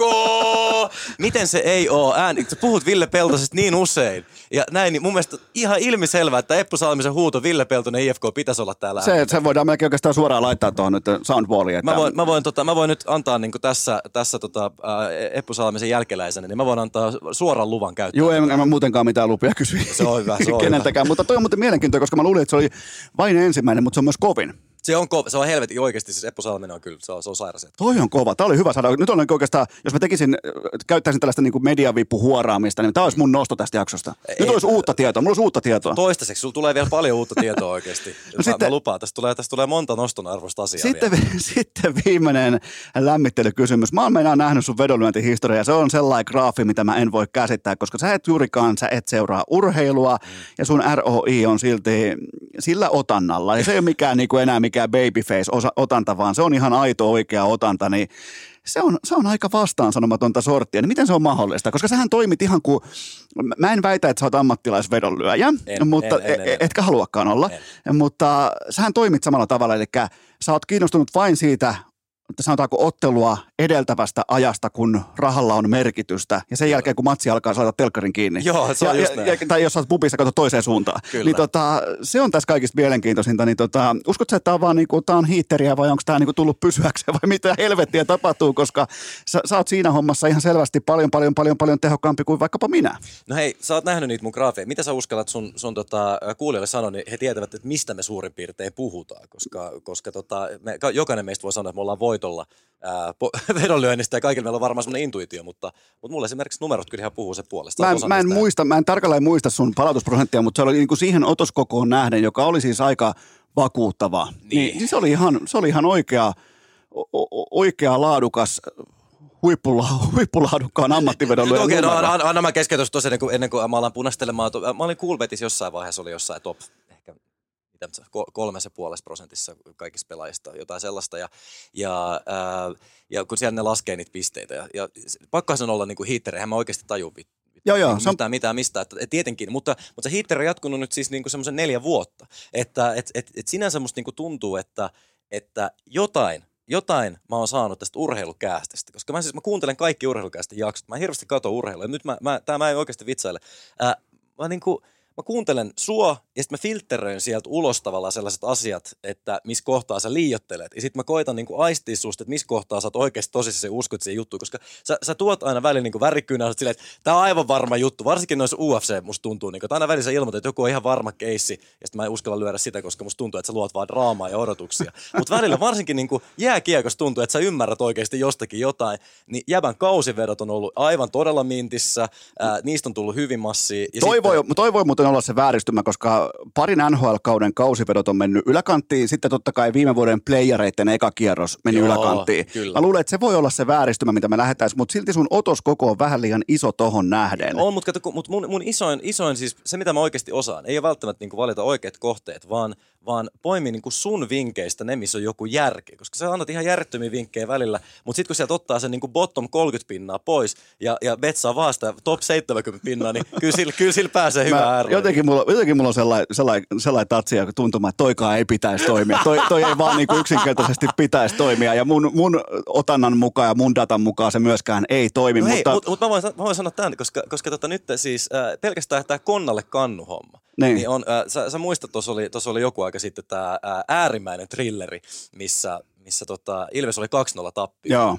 Niin, tota, niin mä, mä, mä löin siis ennen sitä matsia, mä löin, löin että Ilves voittaa sen. Ää, ja sitten sit kun pelkäs teki maalin, niin mä löin lisää, että Ilves voittaa. Sitten siinä vaiheessa, kun, ää, kun Ilves kavensi yhteen kahteen, niin kerro oli edelleen jotain viisi. Mä sanoin, että kai näin, että tämän voittaa. Sitten mä laitoin siihen aika isot betsit, niin tota, mulla nousi taas yli viisi numeroiseen summaan mun Coolbetin tili. Kiitos Konnalle kannun, joten tota, kyllä Okei. ihan, ihan hyvin. Niin, hyvin se on mennyt. tällä pohjalla. Okei, me Kiitos voidaan, nyt jotkut, jotkut, jotka tekee sitä oikeasti Ei, hikihatussa. ja- herra jesta sentään, ne on ollut aivan vitun raivoneja kauan sitten. Nyt mä voin sanoa ihan ääneen. Mä en taju oikeasti mistään mitään. Joo, joo. Se on, se, on, se, on siunattu, se on siunattu tila, kun ei taju ihan kaikesta kaikkea. Juuri Niin- näin, meemien pohjalta ja vitu hyvin Tarvitko menee. muuten villasukat täällä ja lattialämmitys päällä, niin jos haluat laittaa, niin siinä on.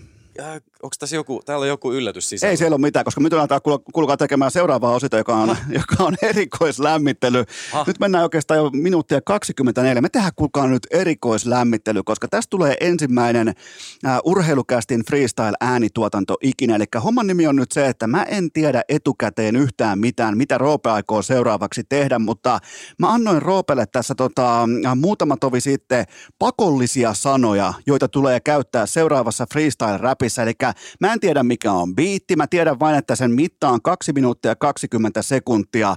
Ja tota, oot sä valmis? Oo, mutta mä, mä voisin kertoa tästä ihan vähän. Ah, Koska, kerro vaan. koska, koska tota, mä oon freestylannut paljon, äh, on ollut telkkarissa ja ollut paljon keikoilla. Ja, ja freestylaaminenhan suomalaiselle tarkoittaa sitä, että keksii päästään siinä hetkessä nämä systeemit. Ja, ja, ja tämä on niin sanottu jenkki freestyle, eli tämä on niinku vapaa tyyli beatin päälle, eli tämä olen kirjoittanut etukäteen. Joo. Ähm, ja, ja nimenomaan näiden sun antamien sanojen perusteella. Mutta mä, mä en tyytynyt siihen nimittäin.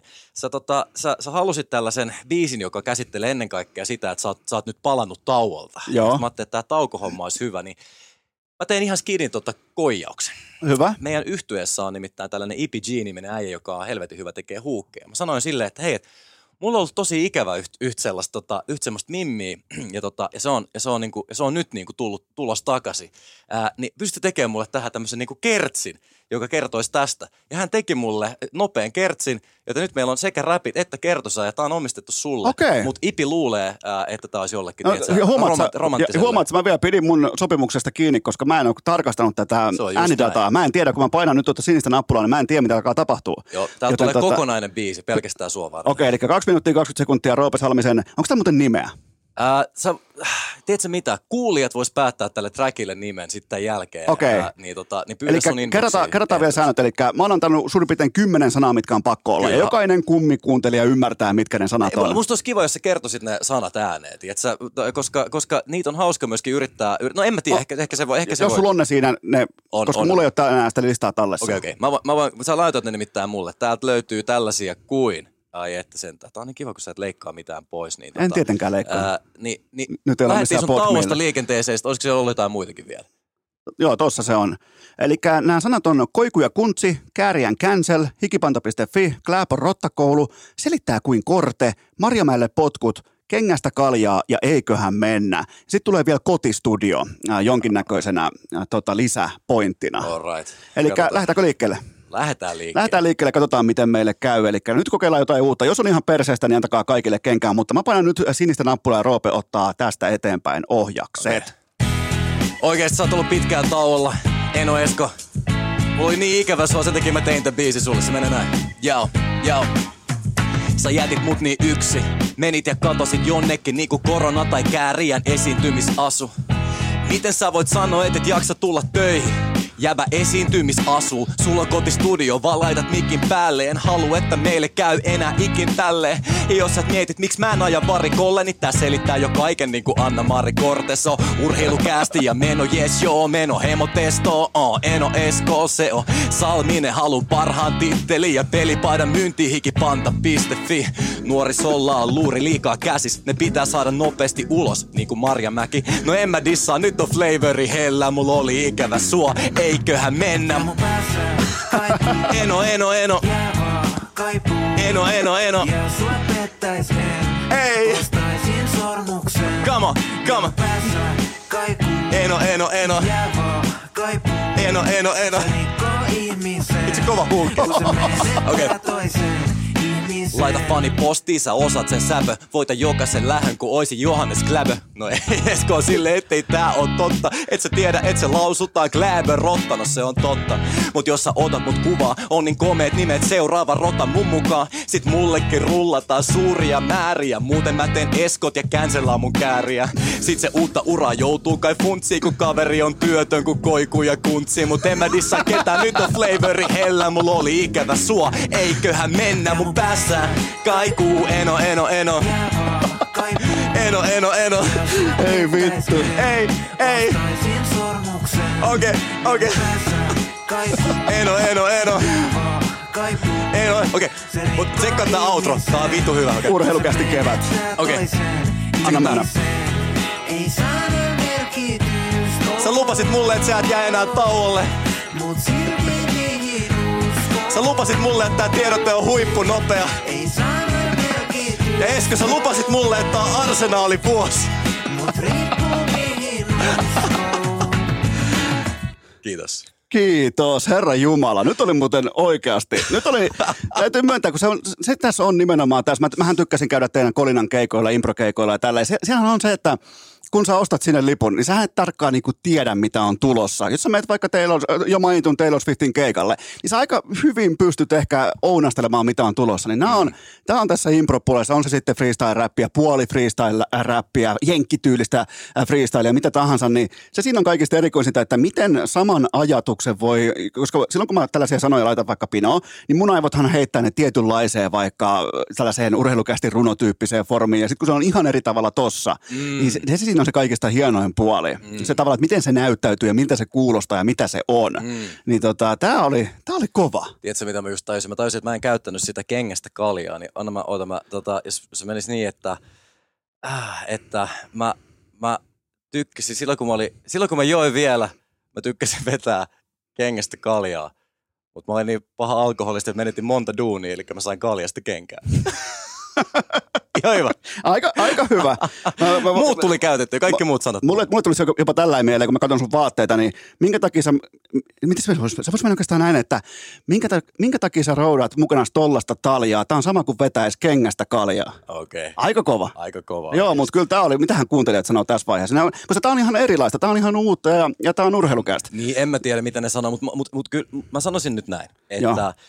mä en siis juuri koskaan saa miehiltä palautetta. Ää, Niin kuin vaikka just Instagramissa, niin aina jos tulee viesti jostain, niin se on aina yleensä naispuoliset henkilöltä tai, tai joltain muulta sukupuolelta kuin, kuin mieheltä. Ja, ja mä olin tuossa Taakka-podcastissa ja sitten vedin siellä kanssa tällaisen... Joo, se oli muuten ihan törkeä hyvä. Kiitos, kiitos. Se oli, se oli, kyllä tosi kivaa ja, ja, ja näin. Niin sen jälkeen tuli ihan mielettömästi palautetta nimenomaan äijiltä. Ja mä rakastin sitä. Joten jos, jos sulla jostain on joku mieskuulija, mä tiedän, että suurin osa on, on tietenkin naisia sun kuulijoista, mutta jos se nyt sattuu vaikka olla kaksi tai kolme mieskuulijaa, niin tiedätkö, let me know, mitä tykkäsit. Mun- Plus mä oikeasti tarvitsin tuota trackille jonkun nimen. Eikä, mun, eikä, joo, se täytyy selvittää. Sitä niin kuin tavallaan täytyy te- tehdä siihen jonkinnäköinen konsepti. Ensin pitää tehdä selvitystyöryhmä, jo, Joo. joka päättää eh, niin kuin nimen Just näin. antamiskonseptista. Juuri näin. Ja sitten kato, tämä ei, mikään, niin kuin, tämä ei ole mikään sekunnin homma. Ei, ei ole, ei ole. Ja, ja varmaan, varmaan meidän kannattaisi mennä niin studioon tekemään tosta ihan virallinen lohkaisu. Kokonainen levy. Koko, ehkä jopa levy. Laittaa toi nyt sitten, sit Cha Cha jälkeen outro-biisiksi, tiedätkö, tähän, ja, ja, ja tota, alkaa vetää keikoilla. Kyllä, ja muutenkin kääriälle kenkää, koska Joo, siis, siis mä voin sanoa, että mä, Kääriä oli siis tuossa kolme käännekohtaa podcastissa vieraana. Ja tota, se, oli ihan, se oli ihan saatanan hyvä vierailu. Mä, mä aloitan sen sanomalla, että hei Mr. Roller, uh, do you mind that we do this in English? Ja, ja, tota, ja, ja hänen, hänen siis englanninkielinen uh, haastattelun antokykynsä on kyllä on, on. top tier. Se, se, on, se on, se on, Puhumme myös suomea tämän haastattelun aikana, mutta, mutta siellä, siellä se, se puhuu erittäin isoja faktoja, mutta se puhuu niin suoraan, että, että jos ei sitä nyt ole vieläkään salattu, niin kyllä se viimeistään, kun se kolme käännekohtaa haastista tulee, niin kyllä se sit kääriä on vi, vihdoinkin cancelissä. Otetaan tähän kohtaan ihan pieni välihuikka ja sitten jatketaan. Urheilukääst! Määrä ennen laatua jo vuodesta 2018. Suorastaan tähtitieteellinen persely jatkuu aivan tuota pikaa, mutta tähän välikköön mulla on teille kuitenkin huippunopea kaupallinen tiedote ja sen tarjoaa Elisa Viihde Viaplay ja mä koitan olla teille nyt freestylaamatta sen kylmän faktan pöytään, että NHLn playoffit kolkuttaa oveen. Tässä ja nyt kyllä vain ensi maanantaina alkaa todennäköisesti koko meidän aikamme uljaimmat, upeimmat, kiivaimmat, maalirikkaimmat playerit ikinä, joten varmista sun paikkas eturivissä, ei missään yhdeksännellä penkkirivillä, vaan nimenomaan siinä ykkösrivillä. Mene osoitteeseen viaplay.fi ja sieltä varmistat nimenomaan sen sun tontti siinä ykkösrivillä, kun alkaa NHLn kenties suomalaisittain kaikkien aikojen playoff-ottelusarjat. Siellä on lukittuna muun muassa tässä vaiheessa jo Toronto, Tampa Bay ja paljon muuta tulossa, joten siellä on siis ihan tautisia match-appeja luvassa meille kaikille jääkiekkofaneille. Muistakaa NHL, Valioliiga, Bundesliga, F1, UFC ja mitkä kaikki tahansa tikkakisat. Ne löytyy osoitteesta viaplay.fi ja nyt jatketaan. Urheilukääst!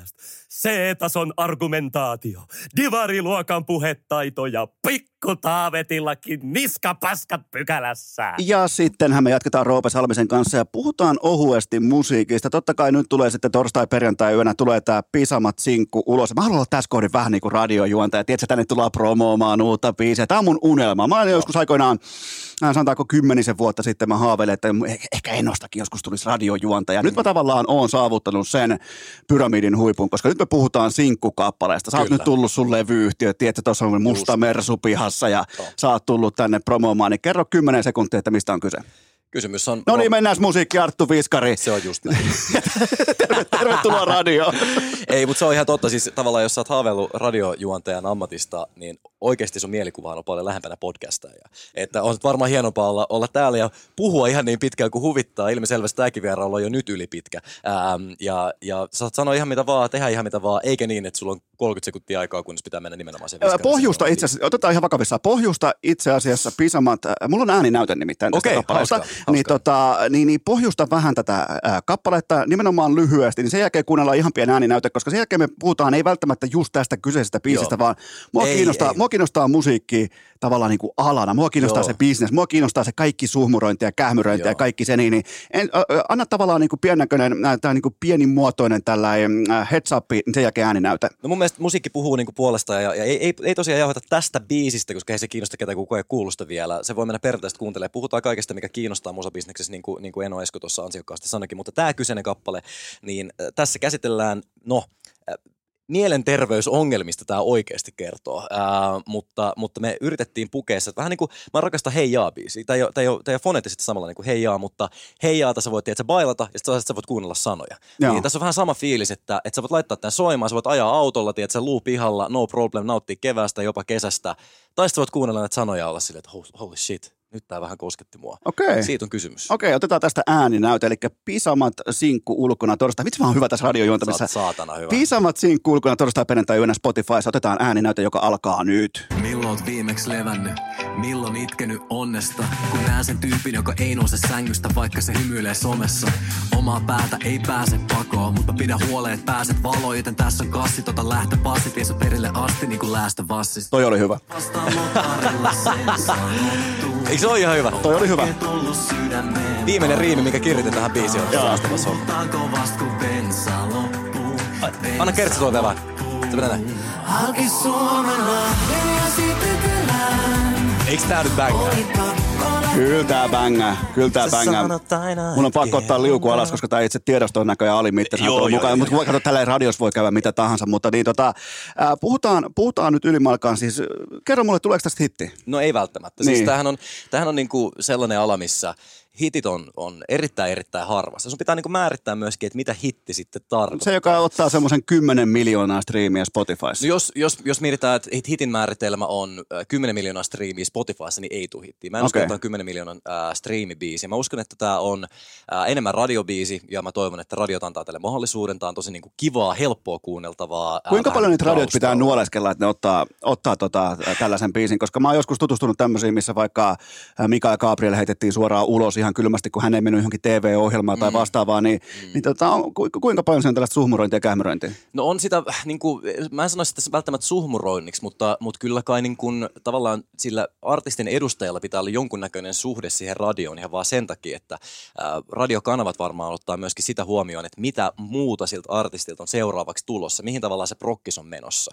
Että sun on helpompi ottaa vaikka joku Ellinooran biisi soittoon, niin sä tiedät, että se on tulossa neljä kovaa sinkkuu sen jälkeen, että on joku niin kuin selkeä track. Sitten jos on joku indie-artisti, jolla on vain yksi hemmetin hyvä biisi, niin sitä voi olla vähän hankala mennä esittelemään radionovalle, että hei, ottakaa tämä soittoon, vaan kyllä radiot haluaa kuitenkin niin kuin soittaa silleen varmoja, äh, varmoja niin kuin biisejä sellaisia, mitkä ei saa niin kuin ihmisiä kääntämään kanavaa. Mutta sen verran täytyy niin kuin sanoa, että mikään radiokanava ei voi soittaa niin kuin paskaa biisiä ää, tavallaan palveluksena jollekulle. Niin, niin. Että et, et se, se on niin iso bisnes ja se on niin herkkää, kilpailu on niin kovaa, niin jos ei biisi niin sanotusti testaa hyvin, niin sit se ei kyllä soi. Eli kyllä kansa loppujen lopuksi oikeasti päättää, mitä se radiossa soi. Mitä veikkaat, miten tämä tulee asettua Spotifyssa? Mä veikkaan, että Spotifysta tämä menee varmaan ehkä debytoi siellä jotain 30 jotakin ja sitten toivottavasti jäisi niinku hillumaan vähäksi aikaisen top 50 niin että, että ne ihmiset, ketkä tästä niinku dikkaa ja ketkä tähän voi samaistua ja, ja tarttua, niin he, heille tästä tulisi tärkeä kappale. En usko, että menee top 10. Tämä ei ehkä semmoinen Spotify-biisi. Tietääks, tietääks sen artisti silloin heittohetkellä, että nyt muuten kehäs lähtee pitkälle? Vaikkapa Motherfucking Darrassa tai muissa vastaavissa teidän, mitkä on mennyt just yli 10 miljoonaa, vaikka osa mennyt yli 15 miljoonaa, niin, Joo. niin tietääks sen siinä heittovaiheessa, että nyt on sun jalka hyvin lankulle ja nyt muuten menee pitkälle? No se voi väittää tietävänsä, että, että kyllä me Darrast, Darrast niin tiedettiin, ää, että se varmaan menee hyvin, se on niin saatana hyvä biisi. Ja sitten Snadista mulla oli kanssa aika hyvä fiilis silloin. Mutta sitten meillä on ollut, ollut kyllä semmoisiakin, ja okei, okay, Tanssissa ulos oli kans kyllä, kyllä me, kyllä me ollaan noin, niin noin kolme biisiä ollut semmoisia, että mä tiesin. Mutta, mutta sitten taas mulla on esimerkiksi ollut semmoinen fiilis vaikka Nanna Naa nimisestä biisistä, ää, Nanna Naa Fit Pyhimys, ihan sa- sairaan hyvä biisi mun mielestä. Ei, ei, no kyllä sekin on mennyt on se, on se kultaa mennyt ja tälleen, mutta ei siitä tullut mitään mega iso hittiä ja, ja, ja vaikeaa nimenen biisi. Mä olin ihan varma, että se, se tulisi menee tosi isosti.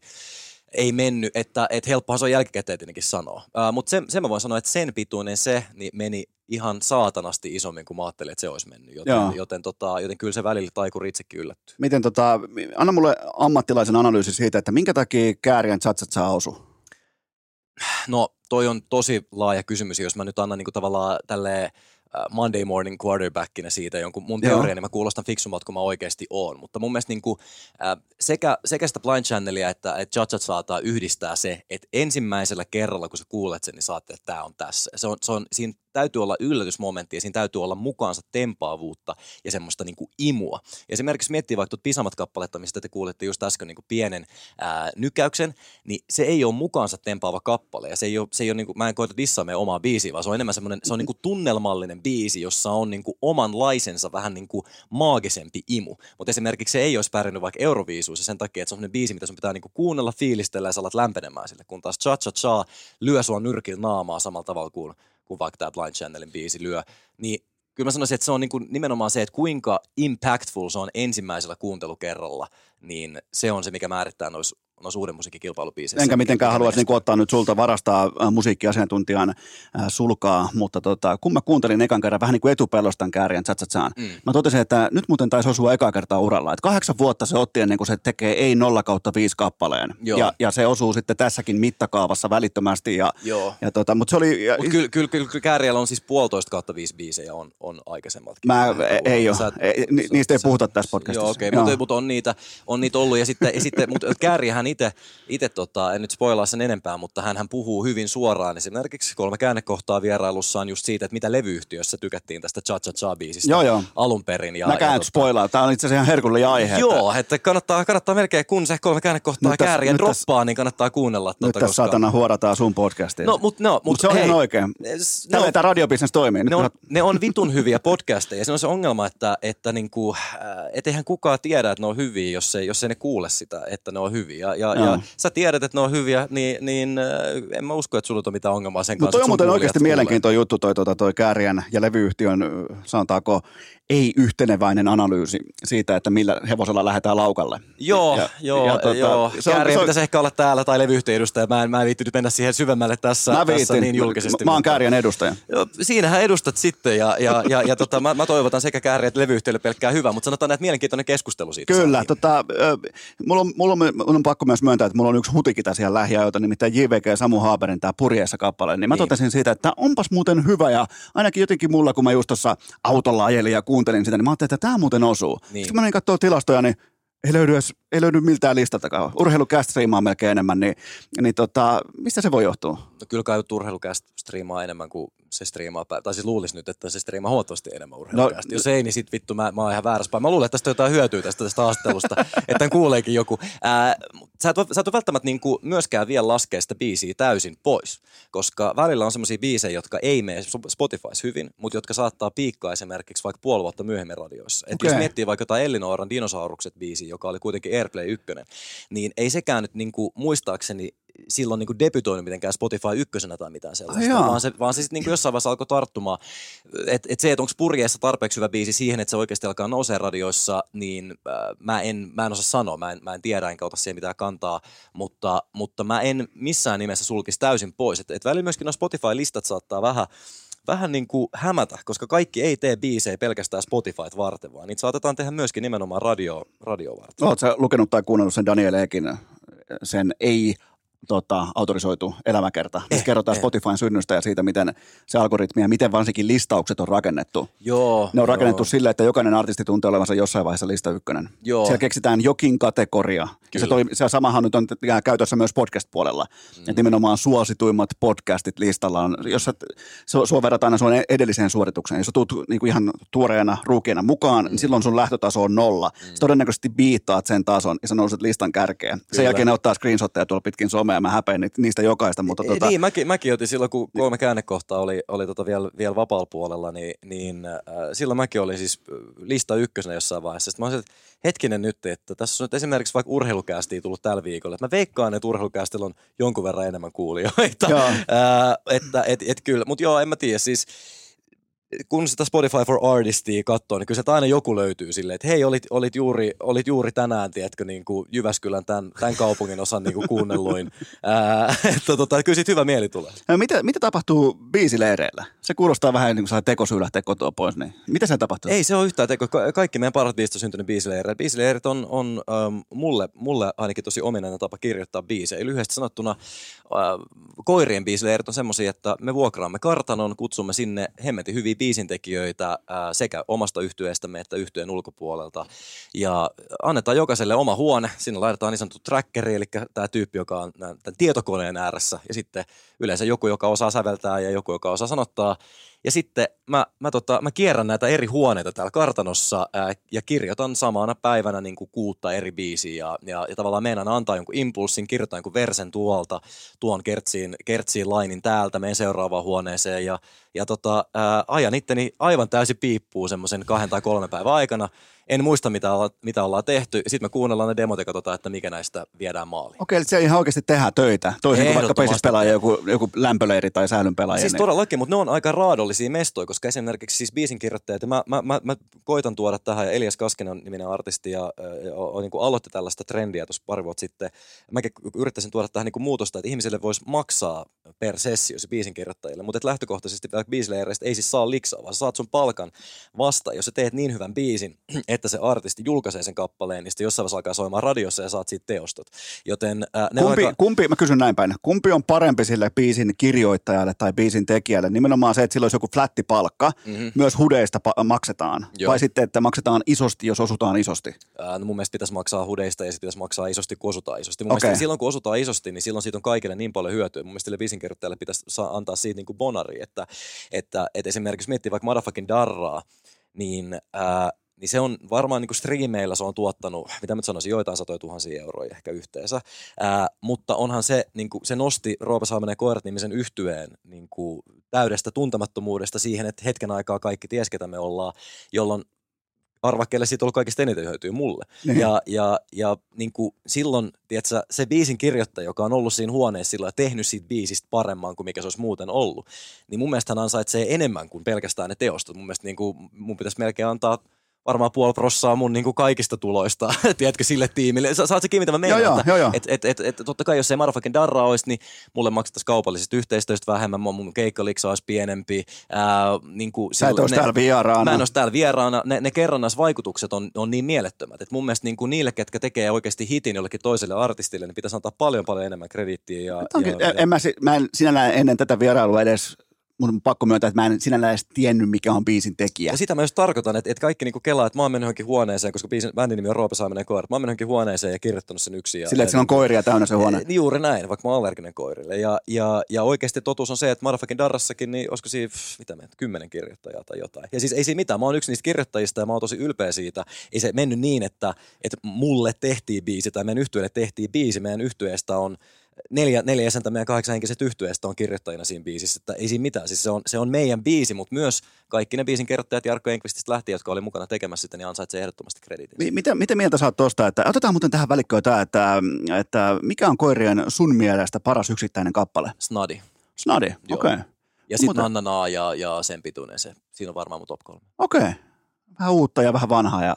Joo, joo, siis en mä tiedä, varmaan tanssi se ulos voisi olla kans ihan hyvä, hyvä. Ja sitten siis totta kai Motherfucking Darra on niin hyvä biisi, että et ei siitä oikein pääse mihinkään. Että se varmaan on koirien paras biisi, mutta se on taas, se ei tunnu niinku meidän biisiltä enää. Musta tuntuu, Niin. niinku, että se on, se on, se on niinku osa tavallaan semmoista suomalaista folklorea, ei se ole niinku meidän omaisuutta. Niin kyllä mä sanoisin, että Snadi on varmaan niinku koirien biiseistä. No entäs sellainen keikka, mikä on jäänyt mieleen ikuisesti? Yeah, ikuisesti on, no varmaan eka, eka, eka ruissi Darran julkaisemisen jälkeen, että et silloinhan tietenkin kun meidän edellinen ruissi oli, oli semmoinen, että oltiin kaljalavalla ja, ja siellä ei ollut ketään. Ja sitten seuraavalla kerralla siellä oli 15 000 ihmistä ja kaikki huutaa tämän biisin mukana, niin kyllä tuli, tuli sellainen, sanotaan näin, että et nousi nous Salmiselle päähän semmoiseksi kolmeksi puoleksi vuodeksi yksittäinen Okei. keikka, että siitä alkoi Ai, se on niin vahva vaikutus. No siis kyllä mä nyt sanoisin, että, että kyllä mä siinä hetkessä niin kuin sen sijaan, että mä ajattelisin, että mä oon onnekkain ihminen, kuka on koskaan elänyt tällä planeetalla ja tää on uskomaton, että mä pääsen kokemaan tämmöisen hetken, niin mä sen sijaan ajattelin, että mä oon Jumala.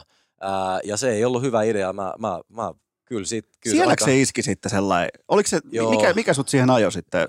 Oliko mä- se se fani, joku vastaanotto? Oliko se se, että nimenomaan ne on siinä tullut katsomaan nyt sua ja mä oon nyt tässä, mä oon se tähti? Se on varmaan se, että mä oon jotenkin pienestä saakka niin kuin ajatellut olevani ää, jotenkin erityinen ää, ja nyt mä oon niin kuin viimeisinä vuosina yrittänyt purkaa tätä asiaa ää, ja ymmärtänyt, että mä en todellakaan oo.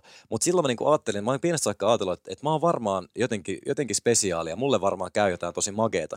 Niin kun saa siihen vahvistuksen, niin on se, että niinpä, mä oon ollut koko ajan, mä oon pienestä saakka ollut oikeassa että mun kohtalo on tehdä jotain suurta. Ikään kuin se, että sä teit jonkun vitun kaljarallin, olisi suurta. Ei se oikeasti oo, mutta silloin sitä niin kuin ajattelee. Olisin Ja mäkin varmaan ajatellut urheilukästistä eri tavalla, jos mä olisin tehnyt se vaikka 20 Eiks niin? Nimenomaan, Siis että, että nyt tehdään jotain merkittävää tai suurta Joo, tai jotain, joo. niin kuin, että tämä, mu- tämä niin kuin liikuttaisi mannerlaattoja. Joo, nyt joo. taas aikuisena ihmisenä keskellä peltoa täällä, niin, niin. Niin. niin ihan Ei, siis ei. nollatason komediateatteria. Niin ja siis mietin nyt oikeasti sitäkin, että ei- sinä ja minä, niin mitä tästä menee, 60 vuotta, niin me ollaan molemmat kuoltu. Ja sitten emme muisteta mitään, mitä tässä on tapahtunut. Ei, me, meitä ei häir, me, meillä ei ole, millään ei ole mitään väliä. Sata vuotta, niin kumpikaan, kum, kummastakaan meistä ei puhu kukaan muu kuin ehkä pikkutaavetti jossain.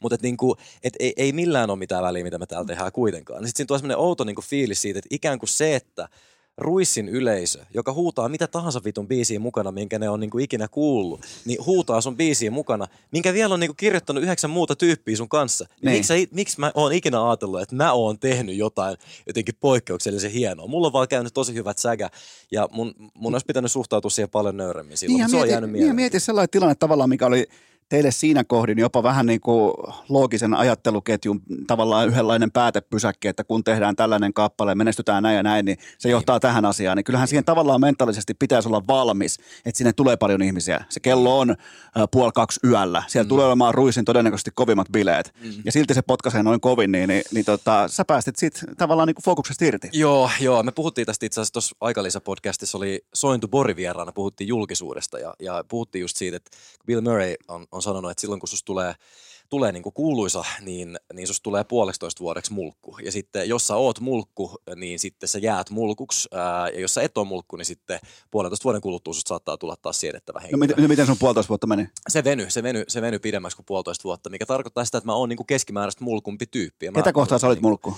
No ihan yleisesti, Joo. niin kuin, että mä, mä tavallaan, siinä käy sellainen, mä, just tässä aikalisapodissa mä niin kuin, tutustun yleensä kaikkeen taustatutkimukseen ja, ja niin kuin, dikkaan, äh, dikkaan lukea vaikka just metasynteeseen erilaisista tutkimuksista siitä aiheesta, mistä me äh, puhutaan. Ja, ja julkisuudesta oli aika vähän mitään tutkimuksia, mutta sellainen, mikä oli ihan sairaan mielenkiintoinen professorin äh, havainto oli, että, että äh, että tunnistetuksi tuleminen on aika niin kuin koukuttava äh, fiilis aivoille.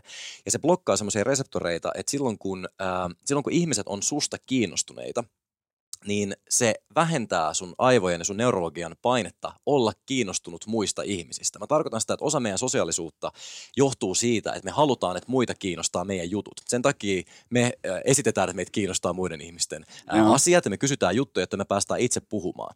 Jos sä elät pitkään semmoisessa tilanteessa, missä koko ajan joku tulee kysyä sulta jotain ja, ja kun sä kerrot sun omia juttuja, niin he katsoo sua niin kuin silmät kiiluen ja aidosti kiinnostuneina, niin aivoissa tapahtuu sellainen ihan rakenteellinen muutos, että kiinnostaa vähemmän kysyä keltään muulta mitään kuulumisia tai muiden ihmisten jutut. Ja tämä ei ole mikään siis tekosyy. Totta kai tällaiset asiat pitäisi olla tietoinen ja, se, ja se, sitä vastaan pitäisi taistella.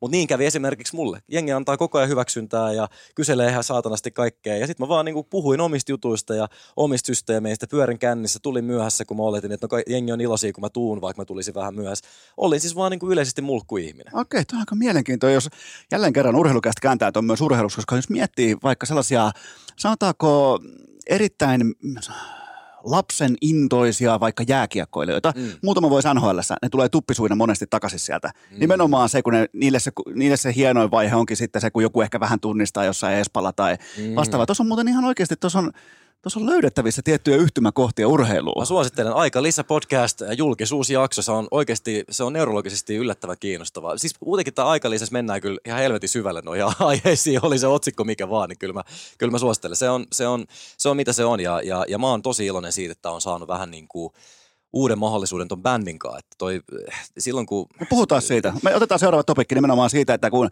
ja tämä on, kans, tää on äh, pätee kaikkiin työyhteisöihin, mm. pätee viihteeseen, pä- pätee urheiluun, kaikkeen tähän, niin, niin kauan sulla kesti, tai milloin sä oikeastaan aistit sen hetken, että nyt on tultu tietyllä tapaa lahjoilla tiettyyn pisteeseen saakka, että nyt pitää alkaa ihan oikeasti hommia.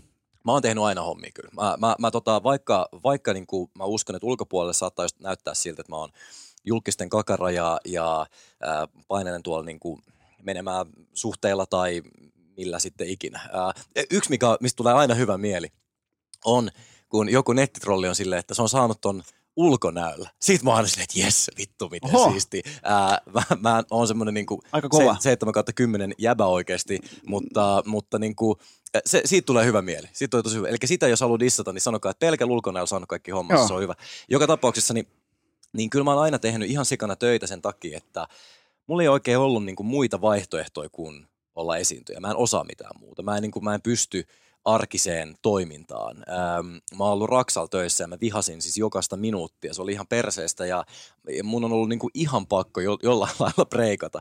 Jolloin sitten ennen kuin mä oon ollut televisiossa, ennen kuin mä oon ollut yhtään missään, niin me ollaan, oltu, meillä on, me ollaan perustettu meidän improryhmä ja me ollaan kerty, kerty Kolinan kaa tuolla niin vuosia, vuosia, vuosia, jo kaikki baareja, kerätty kolehtia. Me ollaan Roope Salmen koiratyhtyjen kanssa, me keikkailtiin viisi vuotta ennen kuin me saatiin levydiili. Ja, ja mä oon niinku ihan koko ajan kehittänyt itseäni, käynyt improkursseilla ja ää, treenannut freestyle-räppiä siitä saakka, kun mä olin 11-vuotias ja kaikkea sellaista. Et mä oon tehnyt kyllä ihan saatanasti duunia koko ajan. Et ei se, sinänsä niin, niin mä en koe niinku päässeeni puhtaalla lahjakkuudella itse yhtään mihinkään. Mä en ole hirveän lahjakas ihminen, mä oon vaan tosi kiinnostunut ihminen tietyistä asioista ja se intohimo on ajanut mua treenaamaan. No entäs tämä tematiikka, että on nyt toinen mahdollisuus bändin kanssa, Mm. niin, niin oliko jossain vaiheessa sellainen tilanne, että meidän lähtee hiuksista vittuun? Ei ollut, mutta, mutta kyllä mulla oli sellainen niin fiilis, että kun me oltiin kolme vuotta kuitenkin julkaisematta musaa, että et ei meillä välttämättä tuu sellaista hittiä enää. Ja ei se, ei se niin kuin olisi tarkoittanut sitä, että me oltaisiin lopetettu, se on vaan, vaan tehtäisiin erilaiselle yleisölle niin kuin erilaisia biisejä I guess. Mutta että ää, toi sen pituinen se biisi, niin tuntuu vähän niin kuin sellaiselta toiselta, toiselta mahdollisuudelta siltä, että, että ei vitsi, että ihmisiä kiinnosti sittenkin. Että se, ei, se ei välttämättä jäänytkään pelkästään siihen motherfucking darrataan se, se ulosvaiheeseen, vaan, vaan meidän saattaa olla annettavaa myöskin tässä seuraavassa vaiheessa Suomen kansalle. Ja, ja tavallaan nyt sitä ei ota niin kuin itsestäänselvyytenä. Et silloin, kun, silloin kun Darra tuli, niin mä en osannut ehkä nauttia siitä samalla tavalla. Nyt nykyään mä oon selvinpäin ja mä, mulla, mulla on niin kuin, odotukset on matalammalla. Mä yllätyn positiivisemmin, on aika paljon nöyrempi niin kuin, mahdollisen menestyksen äärellä ja, ja kaikkea sellaista. Kyllä mä, kyllä mä niin kuin koen, että tämä on ihan, ihan, ihan suunnaton siunaus, että, että saa, saa, saa pellellä edelleen. No miten suurten hetkien vastaanotto, vaikka se jättimäinen yleisö tai ihan uskomaton tunnelma ilman viinaa, se Mm. versus siihen, kun sitten oli totta kai viinaa koneessa, niin mi- mi- miten ne maailmat eroavat toisistaan? siis äh, tämä kuulostaa nyt varmaan niin kuin, semmoiset hihuloinnilta, mutta onhan se, se on selvinpäin ihan saatanasti kivempaa. Siis, Okei. siis äh, en mä tiedä, varmasti ne, ketkä osaa viinaa käyttää, niin, niin, niin varmasti viina on niin kuin tosi hyvä tukemaan sellaisia juhlan hetkiä, jos sen osaa ajoittaa sen nousun just oikein ja kaikkea. Et en mä sitä sano, mullakin on ollut tosi euforisia hetkiä vaikka just jossain lavalla silleen, että vetää niin kuin tokan bissen kuudennen biisin kohdalla ja sitten alkaa siinä niin kuin enkoren kohdalla nousee päähän ja tälleen. Totta kai se on niin kuin siisti fiilis ja, ja en, mä, en mä niitäkään hetkiä kadu, mutta sitten ehkä se, ehkä se nyt kun aivot on vähän kirkkaammat, ne hetket pystyy ottaa vähän itsevarmemmin vastaan. Plus siinä on se, että kuitenkin oon alkoholisti, niin, niin mun niinku, silloin kun mä join, niin mun teki mieli lisää viinaa koko ajan, jolloin sitten mä en ollut ihan läsnä siinä hetkessä. Et silloin kun Joo. mulla on ollut kivaa, niin mä oon miettinyt, että mä voisin olla vielä vähän enemmän kännissä. Nyt kun mä en enää mieti sitä asiaa, niin mä vaan pystyn ehkä laskeutumaan siihen paljon paremmin. Hermosto lepää ja kyllä mä oon nauttinut, niin kuin, esimerkiksi nyt vaikka me oltiin pääsiäisrundilla, Ää, ja meillä oli mestoja, mihin oli myyty niin kuin, tiedätkö, 450 lippua siinä, missä joskus muutama vuosi sitten, niin siihen mestaan olisi myyty tuhat lippua. Ja silti mä nautin huomattavasti enemmän näistä keikoista nyt, kuin silloin kännissä ää, joskus niin kuin back in the dog. Joten ää, kyllä, mä, kyllä mä fiilaan tosi paljon enemmän. Jännittikö sua keikkailua. yhtä aluksi silloin, kun jos oli tietynlainen vaikka manoveri liittyen keikkoihin, että siinä on Mm. vaikka bäkkärillä joku tietty vaikka pari bissää ja sen jälkeen lavalle. niin Jännittikö mennä ihan puhtaasti selvinpäin lavalle ekan kerran? Ei jännittänyt yhtään. Kyllä mä siihen mennessä niin mä olin niin sinut sen kanssa, että, että selvinpäin mä oon se ihminen, joka tavallaan mä oikeasti oon. Ja, ja mua on niin aina vähän triggeröinyt se, että, että kun ihmiset puhuu siitä, että humalassa, sä, niin kuin, humalassa poistuu estot ja sä paljastat, kuka sä oot. Se ei pidä yhtään paikkaansa. Humala niin kuin, vaikuttaa erilaisten ihmisten aivoihin eri tavalla. On, niin kuin, on, on neljä erilaista kronotyyppiä sille, miten, miten alkoholi vaikuttaa sun neurologiaan ja sun käytösmalleihin. Ja, ja osa meistä on semmoisia Jekyll Hyde-kronotyyppejä, jo- joiden persoona muuttuu tosi paljon, kun he saa viinaa. Eikä se tarkoita sitä, että se paljastaa mitään todellista persoonaa. Mä oon, mä oon vetänyt viinaa ja mä oon esimerkiksi tunkenut McDonaldsissa meidän kitaristin naama on hampurilaista. Mä rakastan meidän kitaristia. Ei mulla ole mitään niin kuin, piilotettua katkeruutta häntä kohtaan. Mä en, niin kuin, mä en, mä en halua hänelle pahaa, mä en halua sotkea hänen vaatteitaan, mä en halua niin kuin, aiheuttaa ikävää hetkeä.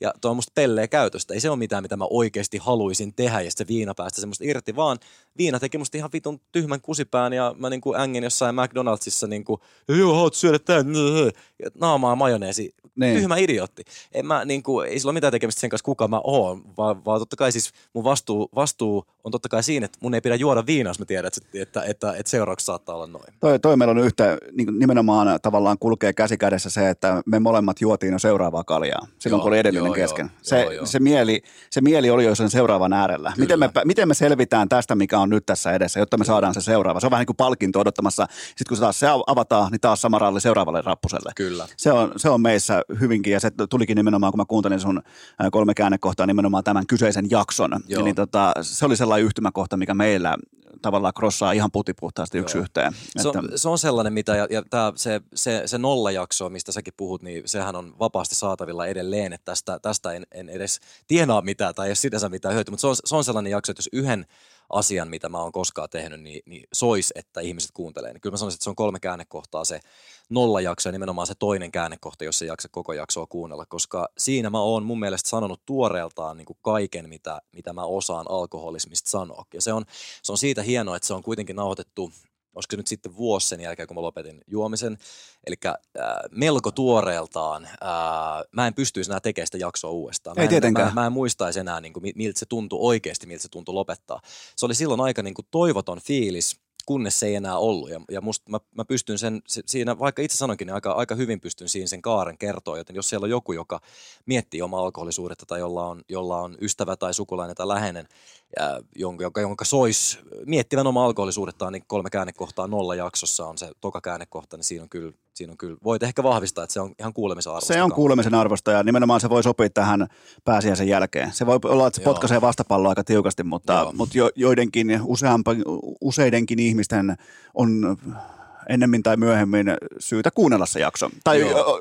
tulla sinuiksi sen asian kanssa, että mä en juo pullosta, vaan pullo juo musta. Ja Joo. se on, se on se tosielämän käännekohta sitten siinä vaiheessa. Muutama viikko sitten tuli tuhat ihmistä täyteen, keitä on, on kenen Instagram-viesteihin on vastannut sen jakson, jakson pohjalta, että on, on laitettu, laitettu viestiä ikävän, ikävän moni toki tämän matkan varrella, niin heistä on lakannut sitten kuulemasta, että et ei se, se, että ilmoittaa kerran, että mä lopetin juomisen tämän jakson takia, niin, niin se, ei vielä, se ei vielä yksinään riitä, mutta, mutta kyllä mä sanoisin, että yli 50 pinnaa heistä on sellaisia, ketkä vieläkin kerran kuussa saattaa vaikka päivittää, että täällä edelleen ollaan ja, ja, tie jatkuu ja se on kyllä ollut helvetin hienoa, että että kaikille, kestä tuntuu siltä, että, että se lopettaminen on ihan mahdotonta, niin sanotaan näin, että musta tuntui siltä, vilpittömästi tuntui, ja mä käyn ne fiilikset siinä jaksossa kyllä hyvin rehellisesti läpi, ja silti nyt tässä ollaan, mitä mä kohta neljä vuotta juomatta. No lisää päihteitä pöytään, julkisuus. Joo. Onko se, onko se sen arvosta? On, äh, on se Suomessa, ehdottomasti Okei. se on. Äh, se on siis... Sulla on Panu Hörkkö siellä pusikossa venaamassa, kun sä ei se teet, oikeasti tai, teet tai et tee jotain Ei se- asiaa. Ja sitten mitä sitten? Mitä sitten? Panu, Panu Hörkkö ottaa musta kuvan ja on silleen, että oli jonkun muijan kanssa jossain. Mitä sitten? Mitä, niin kuin, anteeksi, jos, jos muija on nyt, mä, mä, mä, se kuulostaa varmaan rumalta. Ää, mä en tarkoita sitä siis, niin kuin, no, mä en nyt jaksaisi, joku tulee siitä mustuttamaan. Älkää mustako. Ää, Mutta mä oon jonkun henkilön kanssa jossakin. Oli, Joo. oli hän, äh, yleensä, yleensä jos mä oon jonkun naispuolisen tuttavan kanssa, niin sit soitetaan perään, että no, sinut on nähty kävelemässä jossakin. Niin mitä sitten? Mitä, mitä väliä sillä on? Kuka, kuka niin kuin, miten se vaikuttaa mun elämään? Vaikka mä olisin kannessa joka viikko ja olisi, olisi silleen, että tuolla se varmaan menee ja tekee taas jotain sellaista, mitä sen ei pitäisi. Mitä sitten? Siis, et eihän, kyllähän ihmisillä sen verran medialukutaitoa on. Onko? Ei, ei välttämättä. No, ja vaikka ei olisikaan, niin mitä merkitystä sillä on? Oikeasti mä kysyn sulta Esko, että, että sä näet, mä, mä näen vaikka uutisen, että, että sanotaan, että äh, julkis, julkinen niin on nyt sitten, mitä se on tois tehnyt? Sekoilu kännissä, ajanut, ajanut törttöilyt ratissa Joo. vai pettänyt? E, Mitä väliä? Mitä väliä? Kuka käyttää niin kuin aikaansa elämään siihen, että jotenkin sitten äh, pohtii tätä asiaa tai muodostaa se jotain suhdetta? Varmaan mä ajattelisin, että ah, okei, äh, hö, äh, hölmösti tehty ja jatkaisi mun elämää. Onko, onko niin, että esimerkiksi vaikka sun työ on mahdotonta ilman tällaista niin kuin merkittävää mediaa, Oh, vipua? Se on, se on mahdotonta. Ää, että esimerkiksi vaikka musta tosi kivaa, että että mun podcasteilla on kuuntelijoita. Ja mun podcasteilla ei olisi niin paljon kuuntelijoita, jos mä en olisi julkisuuden henkilö. Ja, ja, ja se, että mä oon joskus ollut vaikka Seiskan kannessa, niin varmasti tuo sullekin muutaman ekstra kuuntelijan, joka oli sulle insentiivi äh, rukoilla mua vuosien ajan vieraaksi. Oi, nimenomaan. Äh, ja, ja, ja sitten, ja sitten niin kuin, totta kai, jos mä nyt vihaisin julkisuutta, niin mä täälläkään olisi sössyttämässä. Mähän on täällä sen takia, että mä toivon, että pienin prosentti, mä ymmärrän, että suurin osa varmasti urheilukästin kuuntelijoista on lopettanut jo kuuntelemisen tässä vaiheessa, mutta siellä on saattaa silti olla se kahdeksan pinnaa kuuntelijoista, ketkä jollain tavalla samaistuu siihen, mitä mä puhun, tai jotka tykkää siitä, mitä mä puhun, tai tykkää siitä, mitä mä sanailen, tai tykkää mun ajatuksista, ja ajattelee, että hei vitsi sentään, voiskin tutustua vaikka hänen podcast-tarjontaansa. Ja sitä varten, sitä varten on tosi kivaa saada julkisuutta, koska sitä kautta löytyy se mahdollinen yleisö. Suurin osa ei tule ikinä tykkäämään musta, mä oon hyväksynyt sen, se on ihan täysin fine, mutta kun ampuu tarpeeksi laajalla, laajalla singolla, niin kyllä mä niin kuin johonkuhun osun, joka, joka löytää itselleen vaikka hyvää uutta kuunnelta. Okei, sä oot nyt urheilukästin, sä oot nyt mun Eno Eskon manageri, niin olisitko hyväksynyt alun perin sitä, kun mä tein päätöksen, tietoisen päätöksen jo vuositolkulla sitten, että kun tämä podcast alkaa, niin mä en ole missään muualla saatavilla kuin tässä podcastissa. Maanantai, keskiviikko, perjantai, Joo. mä en käy missään, mä en mene vieraaksi mihinkään, mä en käy TV-ssä, radiossa missään. Mä oon mm. tässä, mun ajatukset on tossa nauhalla, niitä kuunnellaan tai ei kuunnella, ja mä oon sen kanssa fine. Mm. Niin tota, miten olisit kommentoinut? No mä olisin silloin varmaankin neuvonut sua väärin. Musta tuntuu, että mun fiilis olisi, olisi ollut se, että kannattaa kuitenkin siihen alkuun käydä vaikka jossain sanomassa jotain provosoivaa tai tehdä itsestään numeroa jossakin.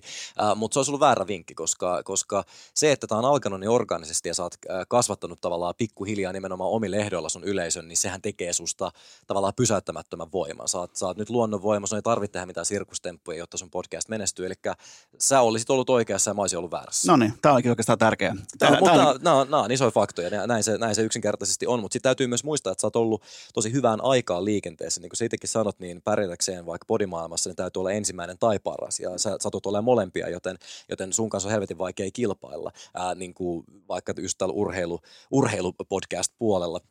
Mutta sitten esimerkiksi mä en ole ensimmäinen julkis, joka, joka yrittää tehdä podcastia.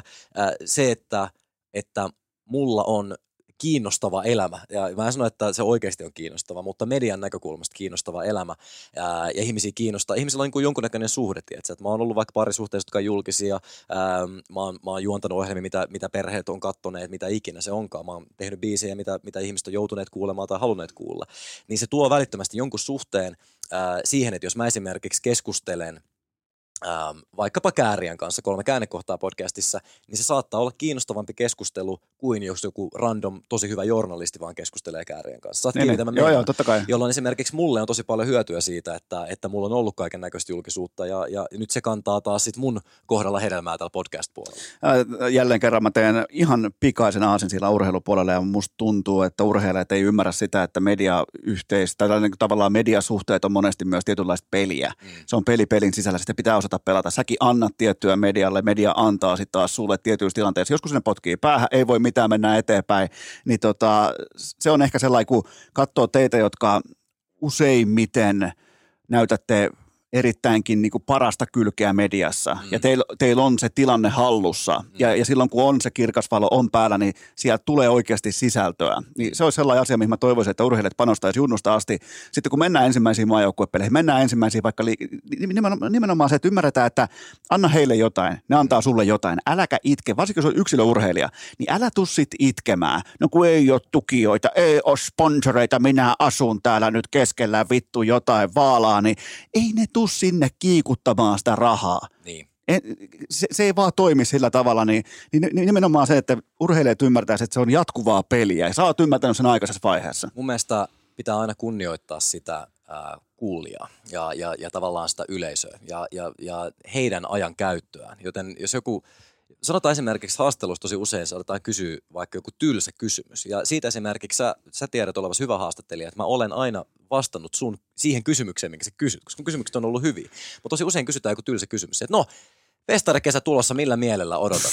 No, Mikä vittu oikeasti, siis kiinnostaako sua? Tiedätkö, mun tekee välillä mieli niin sanoa se toimittajalle, että kuuntele ittees. Niin kuin, mikä on se, se, seuraavan minuutin aikana tapahtuva asia, Joo, mua, joka mua, kiinnostaa mua siis ketään. kiinnosta pätkääkään teidän. Ei tietenkään, ketä vittua Mua- Mua kiinnostaa se, että ketä levyyhtiössä pitää imeä Juuri milloinkin. näin. Ja mikä on se Kyllä. oikea ajoitus imemiselle. Ja sen takia sä kysyt sen kysymyksen. Niin. Ja, ja, ja, ja sitten mä pystyn sulle kertomaan niin kuin kaiken näköisistä sairaussohvista sitä anekdoottia menneiltä vuosikymmeniltä ja vakuuttaa, että, että asia ei, ei, ei, ei ole niin enää. Mutta että, mutta että niin kuin, ähm, pitää kysyä sellaisia kysymyksiä, mihin itseä kiinnostaa vastaus. Ja se on, se on niin kuin ollut aina mun, mun äh, tavoite silloin, kun mä itse teen podcasteja ja teen haastatteluja, äh, oli se Empuskaveitola Salminen ohjelmassa tai sitten Aikalisäpodissa tai Kolme käännekohtaa podcastissa.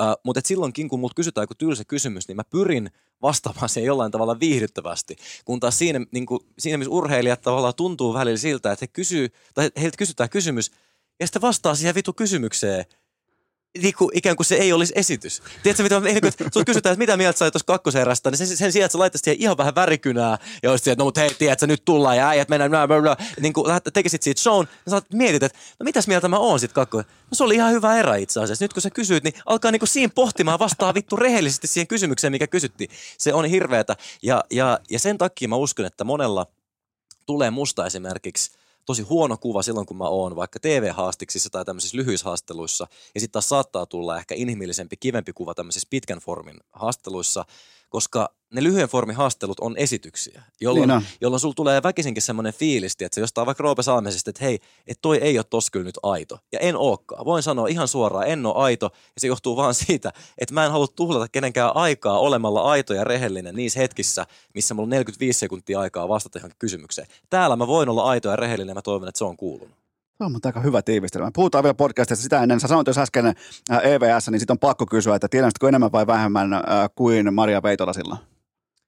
Ää, ai Empuskevetoa Salmenen Niin. ohjelmasta. Empuskevetoa Salmenen ohjelmasta tienasin käsittääkseni saman verran kuin, kuin Maria Veitola. Maria Veitola toki ää, tota, kommentoi mediassa tienavansa vähemmän kuin mieskollegat. Ää, Sillä saattoi olla jotain tekemistä, että mä juonsin myös putousta samaan aikaan, niin voi Ai olla, että niin. vuositulot oli erilaiset. Mutta saatteko te nähdä toistenne laput, jos teidät vaikka, te kolme vaikka sainaatte Maikkarin kanssa? No ei kai sitä mikään laki kiellä siis, että, että varmaan se on enemmän niin kuin standardikysymys. Mutta en, muistaakseni, mu- musta tuntuu, että, että Maria kyllä sanoi ihan, ihan siinä ohjelmassakin ääneen paljonhan tienas per jakso Artu Lindemanin haastellessaan muistaakseni, ja se olisi saman verran, eikä se summa, minkä hän sanoi ääneen kuin mitä mä Paljon se oli? No mä en nyt mene takuuseen sit Maria Veitolan hommasta, mutta mä sain silloin kolme ja puoli tonnia. Joo, joo. Niin ja sitten niin. Joo, mutta toi, on- niin se, sitä ei ehkä noterattu, että sulla oli se putouksen. No, se lauantai-ilta oli myös sun. sanotaan, niin, niin, sanotaan näin, että, että tietenkin sitä voi, en mä tiedä, se voi freimata sitten monella tavalla. Että, että tota, Mikä noista, mi- mikä noista, ei, mikä noista TV-pesteistä on sun mielestä ollut hauskin? TV-pesteistä on ollut hyvä lauma, on ollut hauska ehdottomasti. Se on, tota, mä, niille, ketkä ei, ei tiedä, mistä mä puhun, niin Lauma oli sellainen ohjelma, mitä tehtiin neljä jaksoa. Se sai kultainen Venla-ehdokkuuden ja pyytäisin, että kaikki kuulijat menee ää, MTV3 Suomi Instagram-tilille ja, ja laittaa sinne direct message, että nyt sitä vitun laumaa lisää, koska, koska edelleenkin odotan jatkotilausta. Ää, se oli tosi hyvä ohjelma. Siinä oli Köpi Kallio, Fatih Ahmed, Heli Suttela, Shirley Karvinen, Ernest Lawson ja minä ja pelattiin sellaista mun kehittämää peliä. Se oli oma, oma kirjoittama formaatti ja pääsi hostaa sen ja kuka tietää, miksi jäi neljään jaksoa, mutta nyt, nyt ehkä urheilukäästi kuulijoiden avulla me saadaan toinen Jumalauta. Oli muuten, oli muuten Köpillä hyvä hahmo putouksessa. Oli, oli. oli, Helvetin hyvä. Oli Se tosi on. hyvä. Pitää muuten Köpikin kutsua joskus vieraaksi, on kova urheilu. urheilu. Puhutaan, puhutaan podcasteista. Tämä on meille molemmille totta kai rakas kuunteluharrastus, mutta kummallekin myös enemmän tai vähemmän yhtä lailla ammatti. Niin tota, minkä takia meille just podcast on se formaatti, joka puhuttelee? Minkä takia me kuunnellaan podcasteja? Äh, mä ajattelin, että mielestäni minkä takia se on just se, missä me ollaan hyvin. No, se- Voidaan käydä sekin läpi. Äh, no, mun, no siis, äh, sä, voit, sä voit sanoa sun teorian mun podeista, mä voin sanoa mun teorian sun podeista. Ei kun nimenomaan, ei välttämättä nimenomaan näitä kyseisiä podcasteja, vaan ylimalkaan miksi me kuunnellaan. Miksi me ei samaa tietoa tai samaa performanssia kuluteta vaikka TVstä tai ää, printtimediasta tai radiosta. No mulla se liittyy puhtaasti siihen, että voi tehdä jotain muuta samaan aikaan, eikö niin? Se, Kyllä. on, se on ihan selkeä homma, että et en mä, mä mielestäni tuntuu ihan naurattavat ajatus, että mä niinku istuisin jossain joku ki- kirja kädessä. Tai niin kuin, sit mä en voi tehdä mitään muuta. Tai, tai äh, niin kuin kattoisin televisiota ja olisin, siis ei, ei jumalauta. Mä, mä, en, siis, mä en pysty pysyä paikalla. Mulla on luultavasti joku diagnosoimaton äh, tota, neuroepätyypillisyys. Äh, ja, ja, ja musta tuntuu, että sullakin saattaa olla, että ketään diagnosoimaan, mutta... On, on. mutta Kaikki ne löytyy. Juuri Koko näin, välisuora. Niin, niin, niin ehkä, se, ehkä, se, ehkä se selittää niin kuin meidän kohdalla sen. Että, Se- se, että, että pystyy samaan aikaan tekemään muita juttuja. Tää tavallaan kun kuuntelee podcastia, mä en koskaan kuuntele podcastia, mitään podcastia sillä tavalla, että mä en tekisi jotain muuta samalla. Se on Nimenomaan. aina. Se on vähintään joku juoksu, se on joku pyöräily, se on joku imurointi, mikä tahansa projekti täällä maaseudulla, mutta ikinä mä en ole paikallaan. Ja jotkuhan on niin savageja, että ne oikeasti laittaa, laittaa vaikka urheilukästi jakson. Ne menee sohvalle kuuntelemaan sitä. Se on mun mielestä, se on, se on, joo, se on Aivan sairasta. red flagi. Red flagi, iso red flagi. Ja olen myös kateellinen siis, että mä en pystyisi todellakaan tuohon, että, että mun elämä on sellainen ää, tavallaan 49 sekuntia kerrallaan tapahtuva ää, subjektiivinen kokemus, että mä pystyn, mä pystyn siis kiinnittämään huomiota noin 49 sekunniksi aina kerrallaan, sitten tapahtuu jotain, minkä täytyy kiinnittää mun huomioon seuraavaksi. Vähän niin kuin koiran pentu. Ihan niin kuin koiranpentu tai joku kultakala tai joku, joku, joku vastaava. Okei, okay, kultakalalla on parempi muisti, kun, kun sanotaan se on myytti, ei mennä siihen se syvemmin, mutta, mutta joka tapauksessa niin, niin kyllä mä veikkaan, että se, se liittyy nimenomaan tuohon. Pitää koko ajan pystyä tekemään jotain muutakin ja absorboimaan ää, uutta informaatiota tai, tai viihtymään. Ja kyllä mä uskon, että meitäkin kuuntelee tosi moni tällä hetkellä jossakin lenkillä. Tai Sulla on, tota, sä, sä kuuntelit urheilukästi monesti lenkillä. Just, mulla, on, mulla on muuten sulla kritiikkiä, ootko valmis? Olen. Sulla on liikaa päällä vaatteet, kun sä oot lenkillä. Onko näin? On, on. Sulla on jotain, sulla on monesti niin kuin melkein tänne nänneihin asti auki sellainen niin kuin joku semitoppa tyyppinen. joo. Ei näin. Eikö? Ei, ei, ei missään nimessä. Jumalauta, mä luulen, että se on nimenomaan hyvä. Niin Ei, sä, sä oot kuunnellut Ilari Saamiestä joskus. Niin onkin. No niin, voi vittu, mä arvasin, että tämä Joo. niinku, tää kantaa sieltä jostain 15-10 vuoden takaa ju, ju, 12 juurensa. takaa, joo. Tää, että nimenomaan Illuhan laittoi aina kaikki vaatteet päälle, jotta se Joo. vaihtuisi enemmän. Ei, Just se ei pidä paikkaansa. Aha, no niin. Nyt sun piti tänne asti tulla kuuntelemaan tää. Kiitos Sulla on liikaa vaatteet päällä. Okei, jumalation sentään. Mä, mä kuuntelen yleensä tuota Hubermanin, äh, Hubermanin neurologia-podcastia ja, ja, ja, tota, äh, ja, ja, sieltä otan mun terveysvinkkejä ja, ja liikunta-optimointivinkkejä, mutta tämähän oli paljon käytännöllisempi kuin mikään, mitä mä oon sieltä koskaan Just kuullut. näin. Elikkä Kiitos erittäin personoidusta ohjeesta ja mä, mä otan ensi kerralla paidan pois, kun Joo, e- e- sekään ei välttämättä ole hyvä. Nyt, nyt sä oot sen verran mintis, että voi jopa tehdä sen. Ei, oikeasti siis, äh, me ollaan, me ollaan perjantaina myöskin korjaamolla keikalla, että jos joku helsinkiläinen haluaa tulla katsomaan, kyllä mä lupaan ottaa paidan siellä pois. Jos, Perjantaina on keikka. Korjaamolla, korjaamolla ollaan, ollaan keikalla. Sinne on vielä itse asiassa 85 lippua myynnissä, eli jos, jos nyt menee ostamaan, niin, niin, tota, niin varmasti Ei niitä varmaan, että jakso tulee keskiviikkona. Kyllä niitä on vielä keskiviikko. Kyllä niitä on. Ei, ei kukaan osta. Mä veikka, siis oikeasti viimeisellä viikolla ei myydä paljon yhtään lippua. Se on 85 lippua vielä. Kyllä niitä on vielä jäljellä, kun tämä jakso tulee ulos. Niin tota, ää, tiedätkö, yllättäkää tyttöystävä, tuokaa, tuokaa korjaamoa. Korjaamoa tota, Sulla on liikaa keikalle. vaatteita päällä lavalla. Mä, mä lupaan, jos, jos siellä on joku, joka huutaa, toivoo tota Eno-biisi. Jos joku, jo, nyt tähän tämmönen diili. Jos joku tulee korjaamoon ja No sillä niin. on kyltti mukana, missä lukee, että vetäkää se Eno-biisi, minkä vedette Ei tarvitse olla kyltti, vaan se pystyy huutamaan Niin selkeästi, huutaa. selkeästi argumentoiden tai niinku artikuloiden, että eno-biisi. Eno, jos mä kuulen sanan Eno-biisi, niin mä lupaan ottaa paidan pois sen keikan aikana. Tää, itse asiassa tällaisen, oho, toi on muuten kova. Joo. Mä luulen, että sä olisit vetänyt jopa ton biisin. No se, jos sitä tarpeeksi moni huutaa, niin sitten me vedetään se. Mutta mä en usko. Mutta jos, jos aiotte tulla huutamaan, niin sit, sit on pakko vittu varoittaa inboxissa, että me voidaan treenaa toi biisi valmiiksi. Mutta mä en ikinä usko, että, että tulee yli kymmentä ihmistä Ei tämän, var- tämän, tämän Mutta perusteella. toi, toi paita on mun mielestä ihan riittävän hyvä bounty On, tähän, on, mutta on. meillähän on siis Käärien kanssa, tai siis ei Käärien kanssa, vaan kaikkien urheilukästin kummikuuntelijan kanssa. Meillä on sellainen, että jos he, he menee Käärien keikalle, Joo. ne huutaa urheilujätkää siellä niin kauan, kunnes se joutuu esittämään tämän vihaamansa kappaleen. Joo. Niin No no siis- se ei no ole kuulunut hänen keikkarepertuariin ainakaan nyt tähän niin kuin viiteen vuoteen. Okei. Nyt ollaan saatu grindattua, nyt kun on tämä chat saa hype päällä ja Joo, kaikki, joo. niin nyt se urheilujätkä sieltä väännetään, tiedätkö, niin kuin tullaan jumalauta. viemäreistä noustaan sinne lavalle ja se on toiminut, se on joutunut vetämään Ei sitä. juma, eli mä oon avannut jonkun ihan saatanan Pandoran niin kuin lippaan tässä.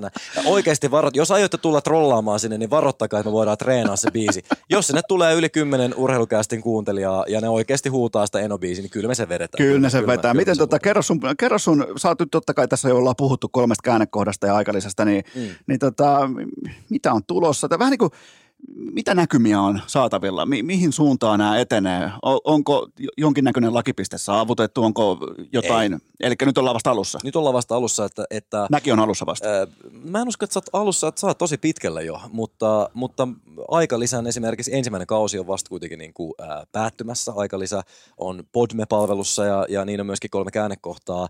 Ja mä uskon, että noi, toi Podme esimerkiksi tulee saamaan huomattavasti lisää kuitenkin tilaajia seuraavan muutaman vuoden aikana, joten kyllä mä uskon, että sinänsä toi podiura on, on vasta alussa. Totta kai toi kolme käännekohtaa nyt on, on silleen saavuttanut jo ihan silleen kivan statuksen, että nyt esimerkiksi kun vaikka hankittiin vieraita tälle seuraavalle kaudelle, niin kaikki halukkaat ei siis mahtuneet, että siellä on, siellä on tosi, tosi hyviä isoja nimiä ja, ja, ja siistejä tyyppejä haluaa tulla kertoa storia, niin se, se kyllä vetää nöyräksi. Mä oon kyllä vähän kateellinen niille, kun niillä on kolme asiaa käynyt elämässä. Mulla on vasta kaksi. Niin, niin mutta ne on, ne on yllättävän, yllättäviä juttuja niin kuin ihmiset. Tiedätkö nyt vaikka seuraava kaudella otin, että se, no Linda Lampeeniuksista just, just kääriää. Ää, Evelinakin tulee, No niin. tulee vieraaksi ja, ja, ja äh, ketäköhän kaikki siellä. Elias Salonen tästä aikuisista.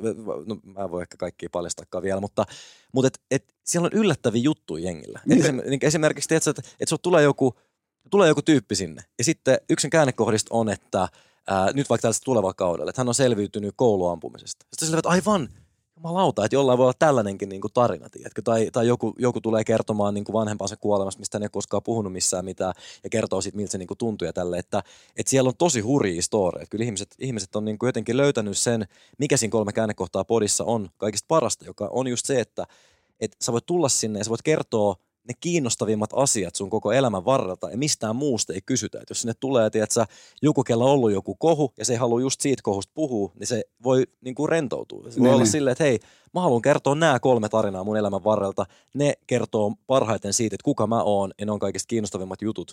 Ja sitten me puhutaan vaan niistä. Niin kyllä siellä jengi on, no, mitään nyt spoilaamatta, niin kyllä siellä itketään ja nauretaan ja järkytytään tällä, tälläkin kaudella. Aloitit vapaalta puolelta, nyt sä oot maksupuolella. Uskot sä, että maksupuoli on oikea tapa tehdä podcasteja tulevaisuudessa? Joo, siis todellakin. Ja se, se on, se on niin kuin mä, mä tiedän, että sä, sä oot, sä oot va- vakaa vapaan puolen kannattaja ja mä uskon, että se on sulle paras reitti siis, että et ellei sä nyt saa jotain hillitön diili jostakin, mutta, mutta musta on Ei, tosi... ei niin kyse kuin- ole rahasta. Ei, mä tiedän, Mä en että mene ei liikuntasaliin sen jälkeen, kun mä oon esittynyt Wembleylle. Ää, joo, mä ymmärrän ton, mutta mut sulla on se tilanne, että sä oot vapaalla puolella niin kuin mega mega iso.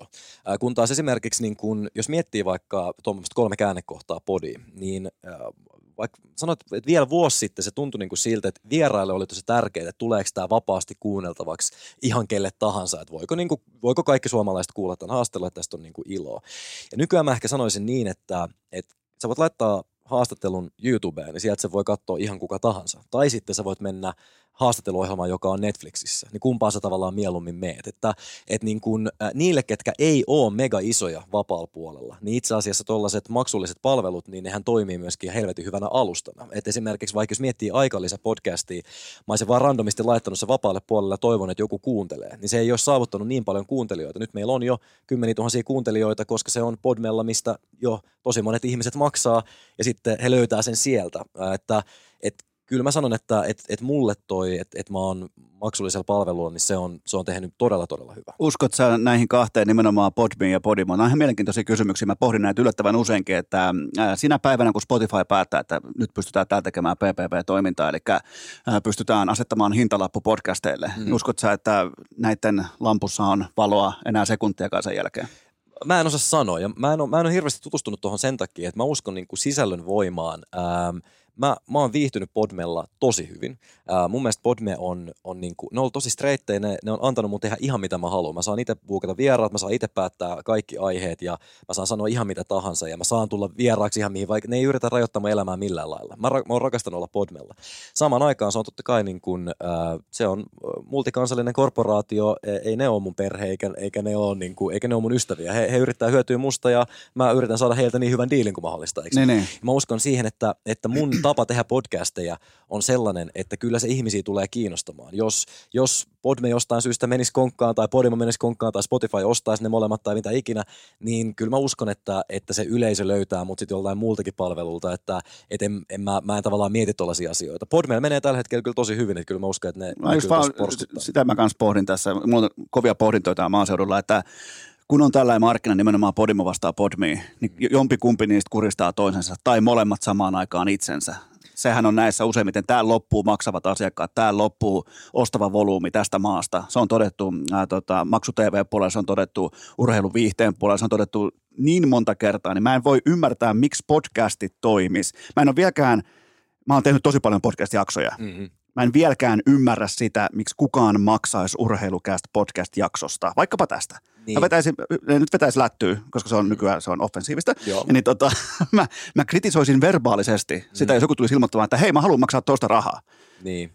Se on mun mielestä se on väärä marssijärjestys ja sen jälkeen se kuuntelija omistaa mut. No mä oon tosi eri mieltä, koska mä esimerkiksi rakastaisin kuunnella urheilukäästiä niin, että siinä ei olisi mainoksia ollut. Aina tulee olemaan mainoksia. Joo, joo, ei Myös siinä silloin, jos on joskus maksupuolella lupaa, mä laitan väkisin sinne mainokset Totta mukaan. kai, mutta mä kuuntelisin Mulla on Ossia kädessä muuten. Mä tiedän, ja, ja Ossi oikeastaan sokeriton Ossi, mä suosittelen sitä kaikille, mäkin vetelen sitä keikkareissuilla. Tota, ää, ja jos, jos sulla on jotain suhteita sinne, niin mä, mä voisin vaikka jonkun kaupallisen yhteistyön heidän kanssa tehdä, koska mä oikeasti juon sitä. Mutta, mutta kyllä mä sen uskon, mä, mä silti kuuntelisin mieluummin fiktiivisiä mainoksia kuin oikeita mainoksia. Mä siis mm, henkilökohtaisesti mä esimerkiksi maksaisin mieluummin euron per, per jakso kuin, äh, kuin kuuntelisin niitä mainoksia. Ja se, se, en mä tiedä, se, on- se on mun Sä et, olisi koskaan, osta, sä et olisi koskaan löytänyt Ossia ilman mua. Mä en olisi ikinä löytänyt No niin, boom. Aivan Roasted, varma, eikö, roasted. täysin varma asia, aivan varma niin. asia. Mä toivon, että Ossi maksaa sulle ihan helvetin Ota hyvin. se L mukaan. Joo, joo. Ei, no, mikä vitun L siinä on, että mä oon kuunnellut fiksua, fiksua mainontaa ja löytänyt hyvän tuotteen. Tämähän on tupla V eikä, eikä L. Ei siinä, ei siinä mitään.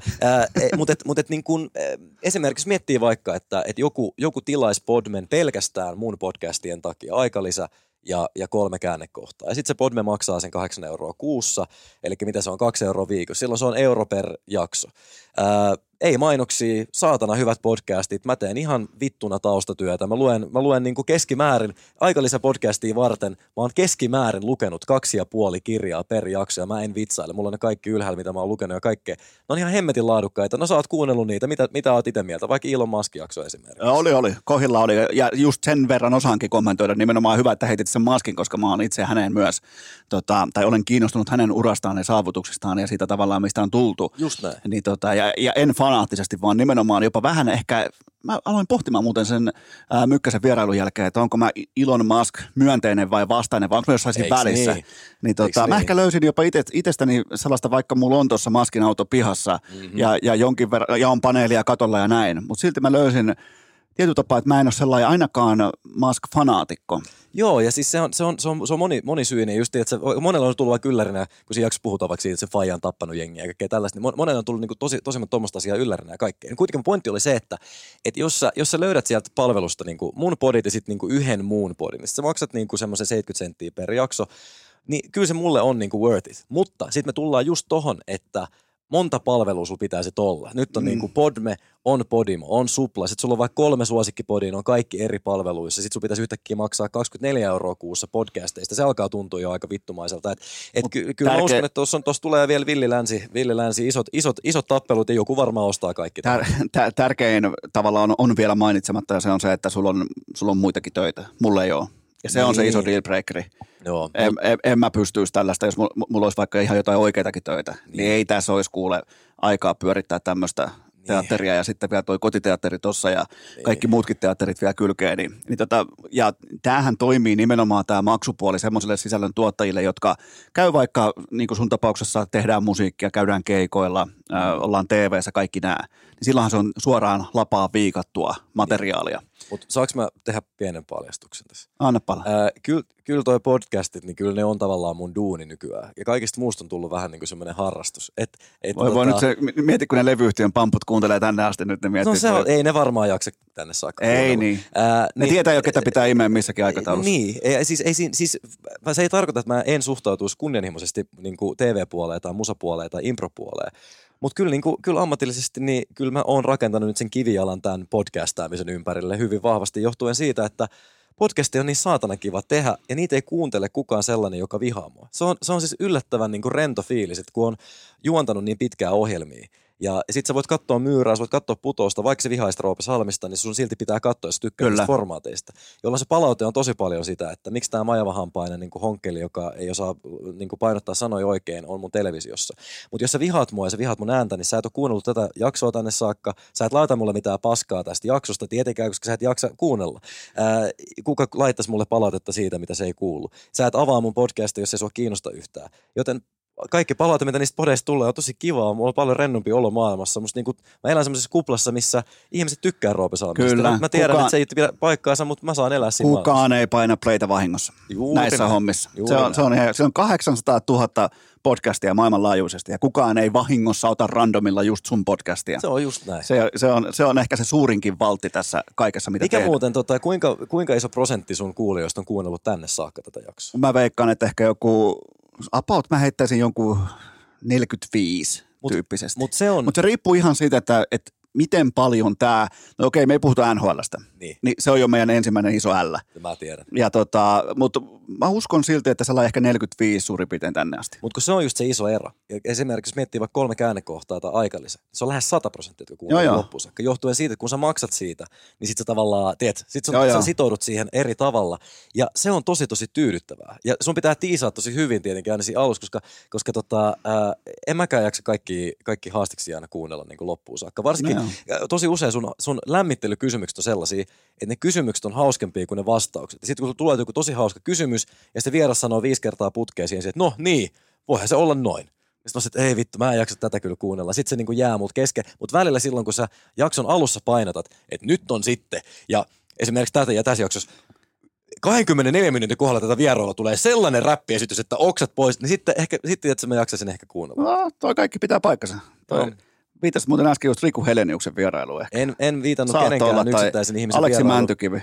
No kun niitä on ollut useampi, tiedätkö, kun, Niin. kun, kun, kun Siis nimenomaan näissä niinku, hyvissä merkeissä. Niin. Siinä, mitä mä oon etukäteen, etukäteen vähän hehkuttanut, kun on osunut just niin hyvin lapaa juuri näin, tarinankertoja. juuri näin. Mutta sitä, mut sitä hehkutusta ei voi tehdä tavallaan turhaan, koska kun sä ke- kerran hehkutat jotain, että nyt on sit oikeasti helvetin hyvä, ja sitten se ei olekaan, ja näin ei ole koskaan käynyt, niin, tota, niin, niin sit, siitä eteenpäin sun, sun sana on yhtä tyhjä. Mä en jotenkin muutenkaan jaksa koskaan hehkuttaa mitään etukäteen.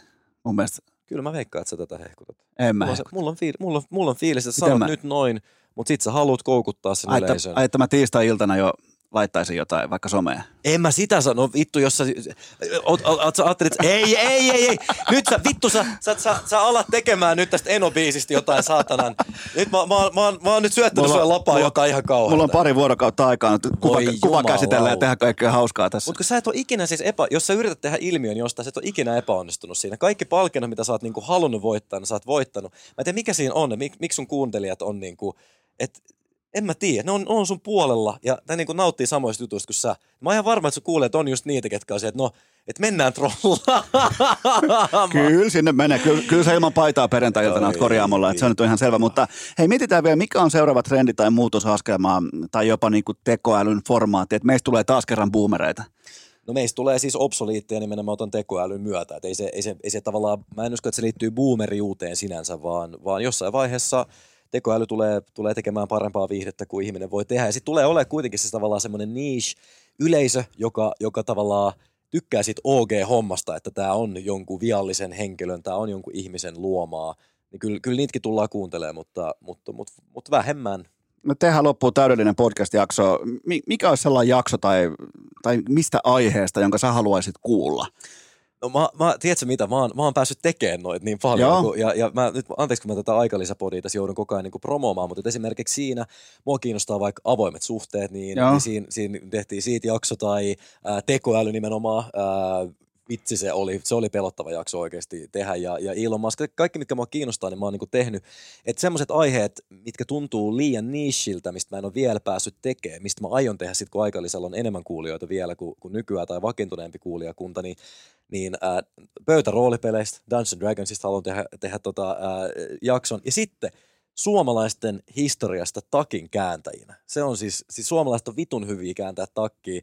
Mä kuulin tämmöisen Eero Vassisen loistavan esitelmän siitä, että me ollaan niinku, tiedätkö, ensin oltiin, ollaan oltu Ruotsin vallalla, ollaan Venäjän vallalla, just oikeaan aikaan flippailtu, ollaan vastustettu NATOa, kunnes just sitten oltiin silleen, että ei, ei, ei, Sauli Niinistö, joka kahdeksan kuukautta aikaisemmin että ei ikinä NATO, on se, että nyt mennään NATOon, nyt on oikea aika. Suomalaiset on, on, on onnistunut kääntää niinku takkia, totta kai Risto Ryty nyt niinku yksi kaikkea aikaa takin kääntäjistä, ja, ja si, siinä on, meillä on loistava historia siinä, siitä sä ihan saatana hauskan podcast Tossahan se olisi. Mä, mulla on paljon yksinkertaisempi. Mä haluaisin silleen, että mä en itse tekisi sitä, mutta, mutta tota, mua kiinnostaisi ikivanha pesäpallon sopupeliskandaali siten, sillä twistillä, että puhutaan totta.